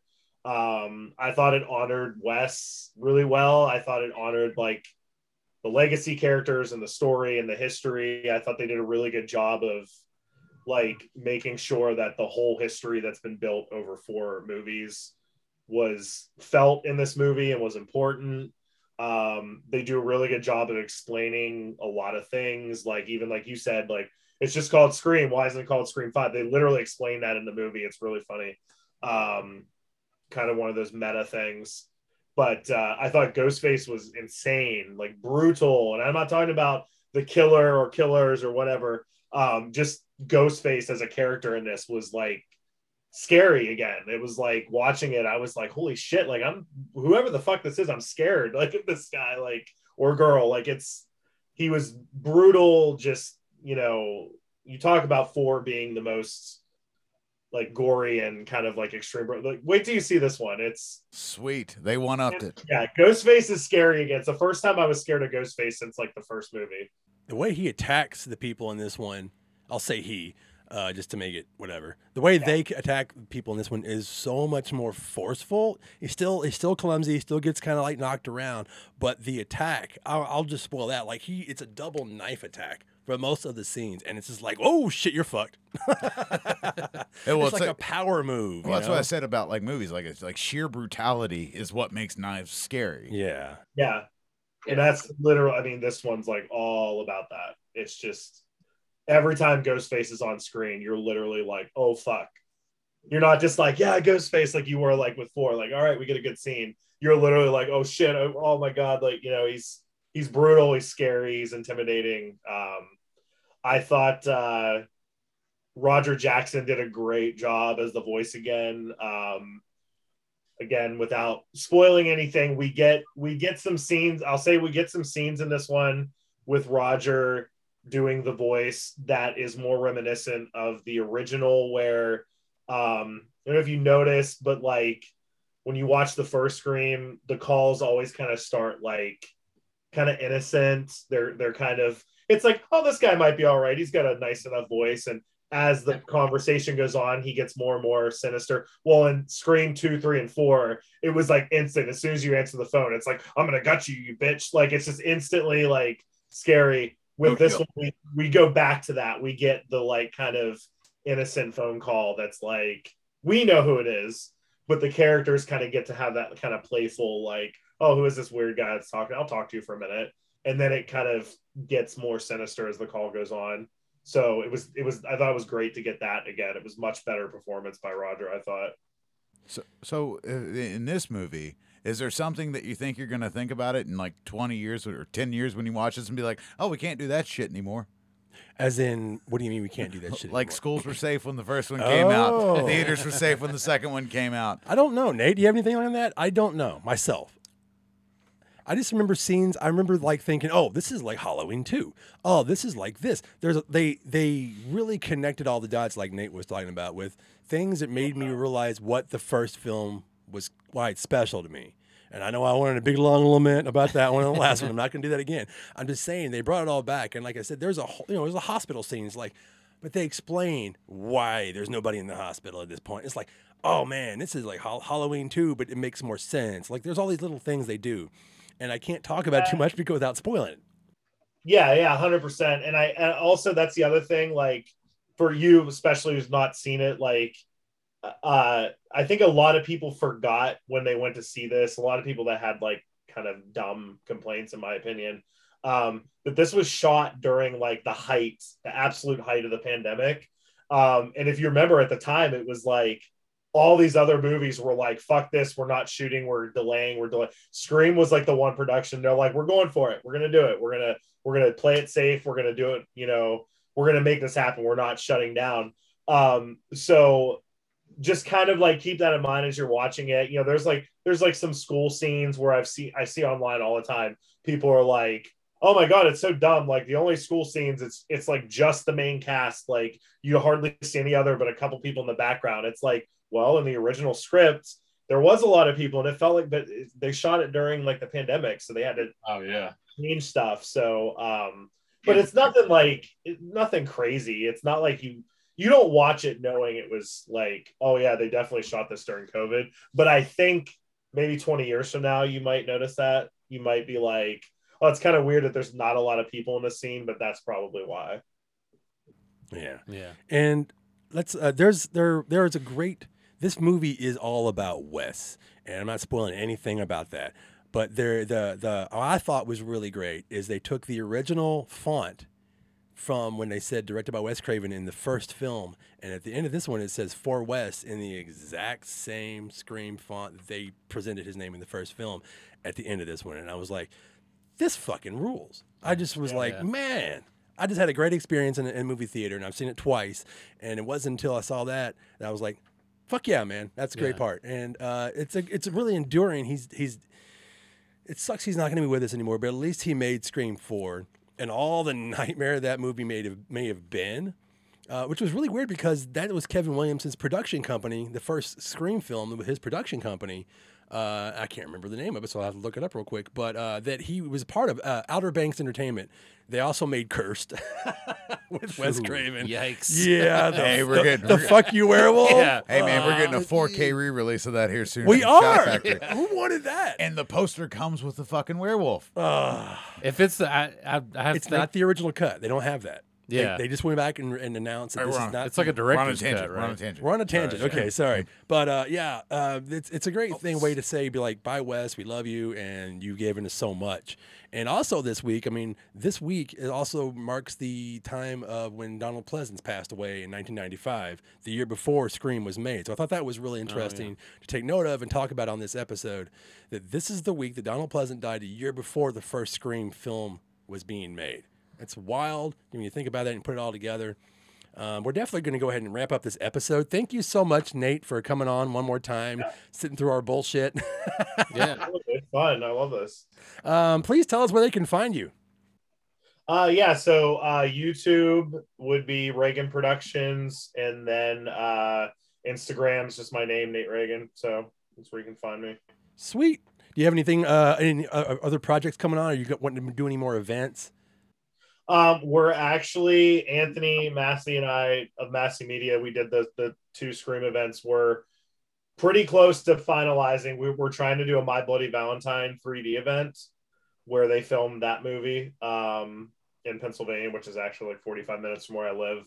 Um, we've just we're trying to get it all all the details sorted out, but basically we want to screen the movie in a theater with the original 3D uh, print and do like tours of like the mine and all sorts of stuff and all the other locations. So make a big thing out of it. So should be fun. Um, like I said, uh, we were trying to do it last year, but with the pandemic and everything, so we just kind of have a little bit more time to refine it. So Is this the remake of um, My Bloody Valentine or the Yeah. original? Okay. Yeah, because I was going to say, because I know Paul just died, who played TJ yeah, from the yeah, original My Bloody Valentine, died like, I think yesterday. Yeah, yeah. And uh, yeah, all these little things are coming together, and we're, we're able to at least talk about them and you know remember these people. I always say remember, you know, rest in pictures, people. You're gonna you're not gonna be forgotten, especially when you touch people the way that you've touched us. Uh, Oh, that wasn't creepy at all. thank you guys so much for tuning in, uh, Dave. When you want to get us out of here, if you want yes. to. Again, thanks Nate for for coming on the show. Appreciate it. Check out this blanket I, I bought for twenty bucks. It's upside, it's upside down. down. I don't care. It's amazing. hey, you can find us on Anchor FM, Breaker, Google Podcast, Overcast, Pocket Cast, Radio Public, Stop It Steve, Spotify, Apple Podcast, Castbox, Verbal.com. What the fuck? Verbal.com. Uh, thank you to everybody who's listening. Find, also find us on YouTube or wherever the hell you're listening to us now. So thank you. Bye. Bye. Bye.